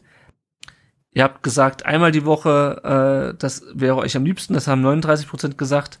Äh, alle zwei Wochen haben 32 Prozent gesagt. Und 17 Prozent haben gesagt, nach jedem Spiel, also auch bei Spielen unter der Woche. Was das für die Zukunft bedeutet, darauf kommen wir gleich noch. Bei der Themenauswahl, auch da war ihr sehr zufrieden. Ähm, ihr wollt gerne, dass wir über die Spiele des VfB reden. Das haben fast alle angewählt. Über Fan-Themen. Das haben wir heute schon ein bisschen getan. Das werden wir auch in Zukunft, denke ich mal, tun, je nachdem, wie es sich halt ergibt. Genau, Vereinsstrukturen waren noch so einzelne Nennungen. Besondere, äh, besonders interessant finde ich, wenn ihr von Aus Auswärtsfahrten erzählt. Ähm, genau, das waren so die Themen, die euch interessieren. Die Gästeauswahl, äh, mit der sind unsere Zuhörer auch äh, größtenteils zufrieden. Ähm, da haben wir gefragt. Äh, haben wir gefragt, ähm, sollen wir weiterhin Gäste einladen oder sollen wir es nur zu zweit machen? Überwältigende 98,5 Prozent äh, wollen, dass wir nicht nur zu zweit reden, sondern uns auch Gäste einladen. Eine Person möchte gerne nur uns beide hören. Was für Gäste sollen wir einladen? VfB-Fans ist natürlich ganz vorne mit dabei. Journalisten, die über den VfB berichten, ähm, ist natürlich auch immer sehr interessant. Ähm, das sehen wir auch, denke ich, heute wieder, dass es sehr interessant ist, auch deine, deine Wahrnehmung, deine Perspektiven mitzubekommen aus Journalistensicht, Andreas. Ähm, VfB-Mitarbeiter ist noch beliebt. VfB-Spieler sind überraschenderweise nicht so äh, nicht so beliebt und äh, am wenigsten möchten die Leute Fans anderer Vereine bei uns im Podcast hören. Was Gäste angeht, ähm, gab's, konnten die Leute frei eintragen, was sie wollen. Jan Schindelmeiser steht mehrmals da. Das hat sich jetzt, glaube ich, äh, erledigt. Nee, lad ähm, den doch ein. Ich lad den doch ein. sagen, vielleicht ist der gerade jetzt frei, aber der hat wahrscheinlich noch, ja. ein, darf wahrscheinlich noch ein paar Jahre lang nichts Interessantes sagen über seine, über seine Entlassung. das ist, das ist richtig. Die rechtliche Prüfung ist, äh, glaube ich, da noch in vollem Gange. Ja. Ähm, dann hättet ihr gerne, dass wir äh, mal jemanden aus der Kurve einladen. Wolfgang Dietrich, äh, den Co-Trainer wurde genannt, Kevin Großkreuz, der jetzt ähm, in der gleichen Stadt wohnt wie ich. Äh, vielleicht kriege ich den mal vors Mikro. Ähm, Stefan Heim, Gentner, jemand aus dem Trainerteam, also auch da sehr breit. Da müssen wir einfach mal schauen, denke ich mal, ähm, was wir umsetzen können. Ähm, Journalisten zu kriegen ist immer leichter als VfB-Spieler. Da bin ich ja froh. Und ja, da müssen wir einfach mal gucken, was möglich ist. Ähm, wir hatten jetzt neulich Timo Hildebrand äh, in der, äh, im Interview. Das ist natürlich nicht immer möglich, weil die natürlich nicht immer Zeit und auch nicht immer Lust haben, äh, im Podcast zu reden. Ja, da haben wir euch noch gefragt, wie wichtig euch verschiedene Sachen sind. Da habt ihr eher so in der Mitte geantwortet, also äh, Länge und Regelmäßigkeit der Podcasts ist euch so mittelwichtig, die Tonqualität ist euch eher schon wichtig, genauso wie die Themenauswahl. Die, die Gästeauswahl auch eher so mittelwichtig. Und ich glaube, dann können wir auch mal kurz zu den Sachen eingehen, die wir verbessern können und dann auch darauf eingehen, was wir in der nächsten Saison anders machen wollen. Also die Tonqualität wurde mehrmals angesprochen. Wir sollten vor allem zu Beginn des Podcasts weniger reden die vielen M's stören manchmal. Ähm, wir sollten in, ähm, direkt danach ein M, wie gut. wir sollten in heiklen Fragen äh, neutraler werden, beziehungsweise äh, was auch kam, wir sollten respektvoller mit Spielern umgehen, die unserer Meinung nach keine Rolle mehr spielen oder ein bisschen die Fanbrille ablegen. Ich glaube, Tom, das können wir an dieser Stelle schon sagen, ähm, dass das wahrscheinlich nicht passieren wird. Ähm, wir versuchen wird schwer, das, auf jeden Fall. Wir, ja. wir, wollen natürlich nicht unfair sein, aber natürlich äh, wollen wir natürlich unsere Meinung äh, hier auch kundtun und ich denke mal, das ist auch das, äh, was viele Leute auch im Podcast interessiert, ähm, dass jemand seine Meinung vertritt. Man muss ja dann nicht mit uns übereinstimmen. Ähm, aber ich glaube, wenn wir zu nichts eine Meinung hätten, ähm, wäre der Podcast relativ langweilig. Genau. Ansonsten viel Tonqualität war dabei. Gerne nochmal eine Sondersendung mit den Kollegen vom Brustring Talk. Weniger Pruddeln. Äh, das würde ich sagen, hängt ganz von der von der äh, von davon ab, wie der VfB spielt. Ja, das waren so die, äh, was wir verbessern können. Dann haben wir ganz viel Lob bekommen, äh, was uns, was den Leuten im Podcast gefällt. Das werde ich jetzt hier nicht alles aufzählen, weil Eigenlob stinkt. Äh, auf jeden Fall vielen Dank für eure ganzen Rückmeldungen und auch schöne Rückmeldungen. Was wolltest du uns schon mal sagen? Seit ich rund um den Brust Brustring höre, bin ich als VfB-Fan in Nordrhein-Westfalen wesentlich besser über den VfB informiert. Danke euch dafür. Ähm, jemand wartet auf eine Einladung. Ja, also sehr viele positive Rückmeldungen. Das freut uns natürlich. Andere Podcasts, die gehört werden, ist natürlich viel der Brustring Talk dabei, der andere VfB-Podcast, den es gibt, auch der Rasenfunk viel. Ähm, und wenn wir dann noch kurz gucken, wie, äh, wie alt die Leute sind und wo sie herkommen, der Großteil ist 20 bis 35 Jahre alt. Denn die nächstgrößere Altersgruppe sind dann 35 bis 50. Ähm, die meisten sind männlich. Also 90 Prozent der Teilnehmer äh, an der Umfrage sind männlich und der Großteil kommt aus Stuttgart und Umgebung. Und äh, der nächstgrößere Teil sind dann Leute, die aus Baden-Württemberg kommen. Soweit zu den Ergebnissen. Ähm, wir haben uns da natürlich Gedanken drüber gemacht. Und was sich in Zukunft ändern wird, ist, dass wir ein bisschen regelmäßiger aufnehmen werden. Wir werden also jetzt versuchen, nach jedem Heimspiel ähm, aufzunehmen, was im Endeffekt darauf hinausläuft, denke ich, dass wir, dass wir alle zwei Wochen aufnehmen werden. Dafür werden die Folgen ein bisschen kürzer, äh, weil wir natürlich auch weniger zu besprechen haben. Wir werden natürlich versuchen, nochmal weniger M's einzubauen. Und jetzt versuche ich extra kein M einzubauen. Natürlich auch an der Tonqualität äh, noch ein bisschen was zu drehen. Das wird sich mit Sicherheit durch das Mikro, was der Tom irgendwann von mir bekommt, noch ein bisschen verbessern. Ja, ähm, wie gesagt, die Ergebnisse findet ihr dann auch nochmal ähm, auf unserer Webseite. Ähm, wir haben noch eine iTunes-Rezension bekommen in der Sommerpause, die ich noch vorlesen möchte, ähm, von äh, Smack 1883, der schreibt top, sehr guter Podcast rund um den VfB. Äh, iTunes oder wie es jetzt neuerdings heißt, Apple Podcast ist natürlich für uns ähm, ganz, ganz wichtig, weil äh, dadurch uns auch andere VfB-Fans in dieser Podcast-App leichter finden. Ja, was gibt's abschließend noch zu sagen? Ähm, wir müssen noch dem Ron danken für das neue Intro. Ähm, Ron hat äh, nämlich selber Musik aufgenommen, der ist auch selber musikalisch aktiv und hat selber dieses Gitarrenriff, was er da hört, aufgenommen. Untermalt von meinem Hund. Schön. Genau. Der, der, hat, der hat perfekt gepasst. genau, dann, ähm, Tom, möchtest du vielleicht noch was zum Thema Patreon und PayPal sagen? wenn ihr mir nochmal ein äh, Mikrofon spenden wollt oder ähnliches, oder vielleicht den Versand zu mir, nein, Spaß beiseite, ihr könnt uns äh, per Patreon und PayPal unterstützen, wenn ihr das wollt. Das äh, Ganze geht natürlich dann in die Infrastruktur. Wir haben natürlich Ausgaben, zum Beispiel für die Homepage ähm, oder für unser Aufnahmeprogramm. Und äh, ja, bis jetzt finanzieren wir uns äh, ja fast von alleine, beziehungsweise wir haben sogar ein paar Patreon-Unterstützer. Die haben wir jetzt auch nicht genannt, oder Lennart? Hast du die gerade parat? Nee, aber die können wir noch nennen, warte. Nenn die doch mal. Äh, genau. Und äh, wie die Personen, die gleich folgen werden, könnt ihr uns auch unterstützen. Wir freuen uns sehr drüber. Wenn ihr das nicht tun wollt, dann hört uns gerne so weiter, erzählt Freunden von uns. Stimmt, die haben nämlich durch ihre durch ihren Patreon-Beitrag äh, sozusagen ähm, sich das Recht erkauft, in jeder Folge genannt zu werden. Das sind der Matthias und der Ron, die uns jeweils fünf Euro pro Monat spenden auf dem Timo Hildebrand Level. Genau. So viel zum Podcast. Ähm, das heißt, wir werden uns das nächste Mal hören nach dem Spiel äh, gegen Hertha. Dann bleibt mir an dieser Stelle erstmal Andreas nochmal vielen Dank zu sagen, dass du dir heute die äh, viele Zeit genommen hast, um mit uns über den VfB zu reden. Ich fand es sehr interessant.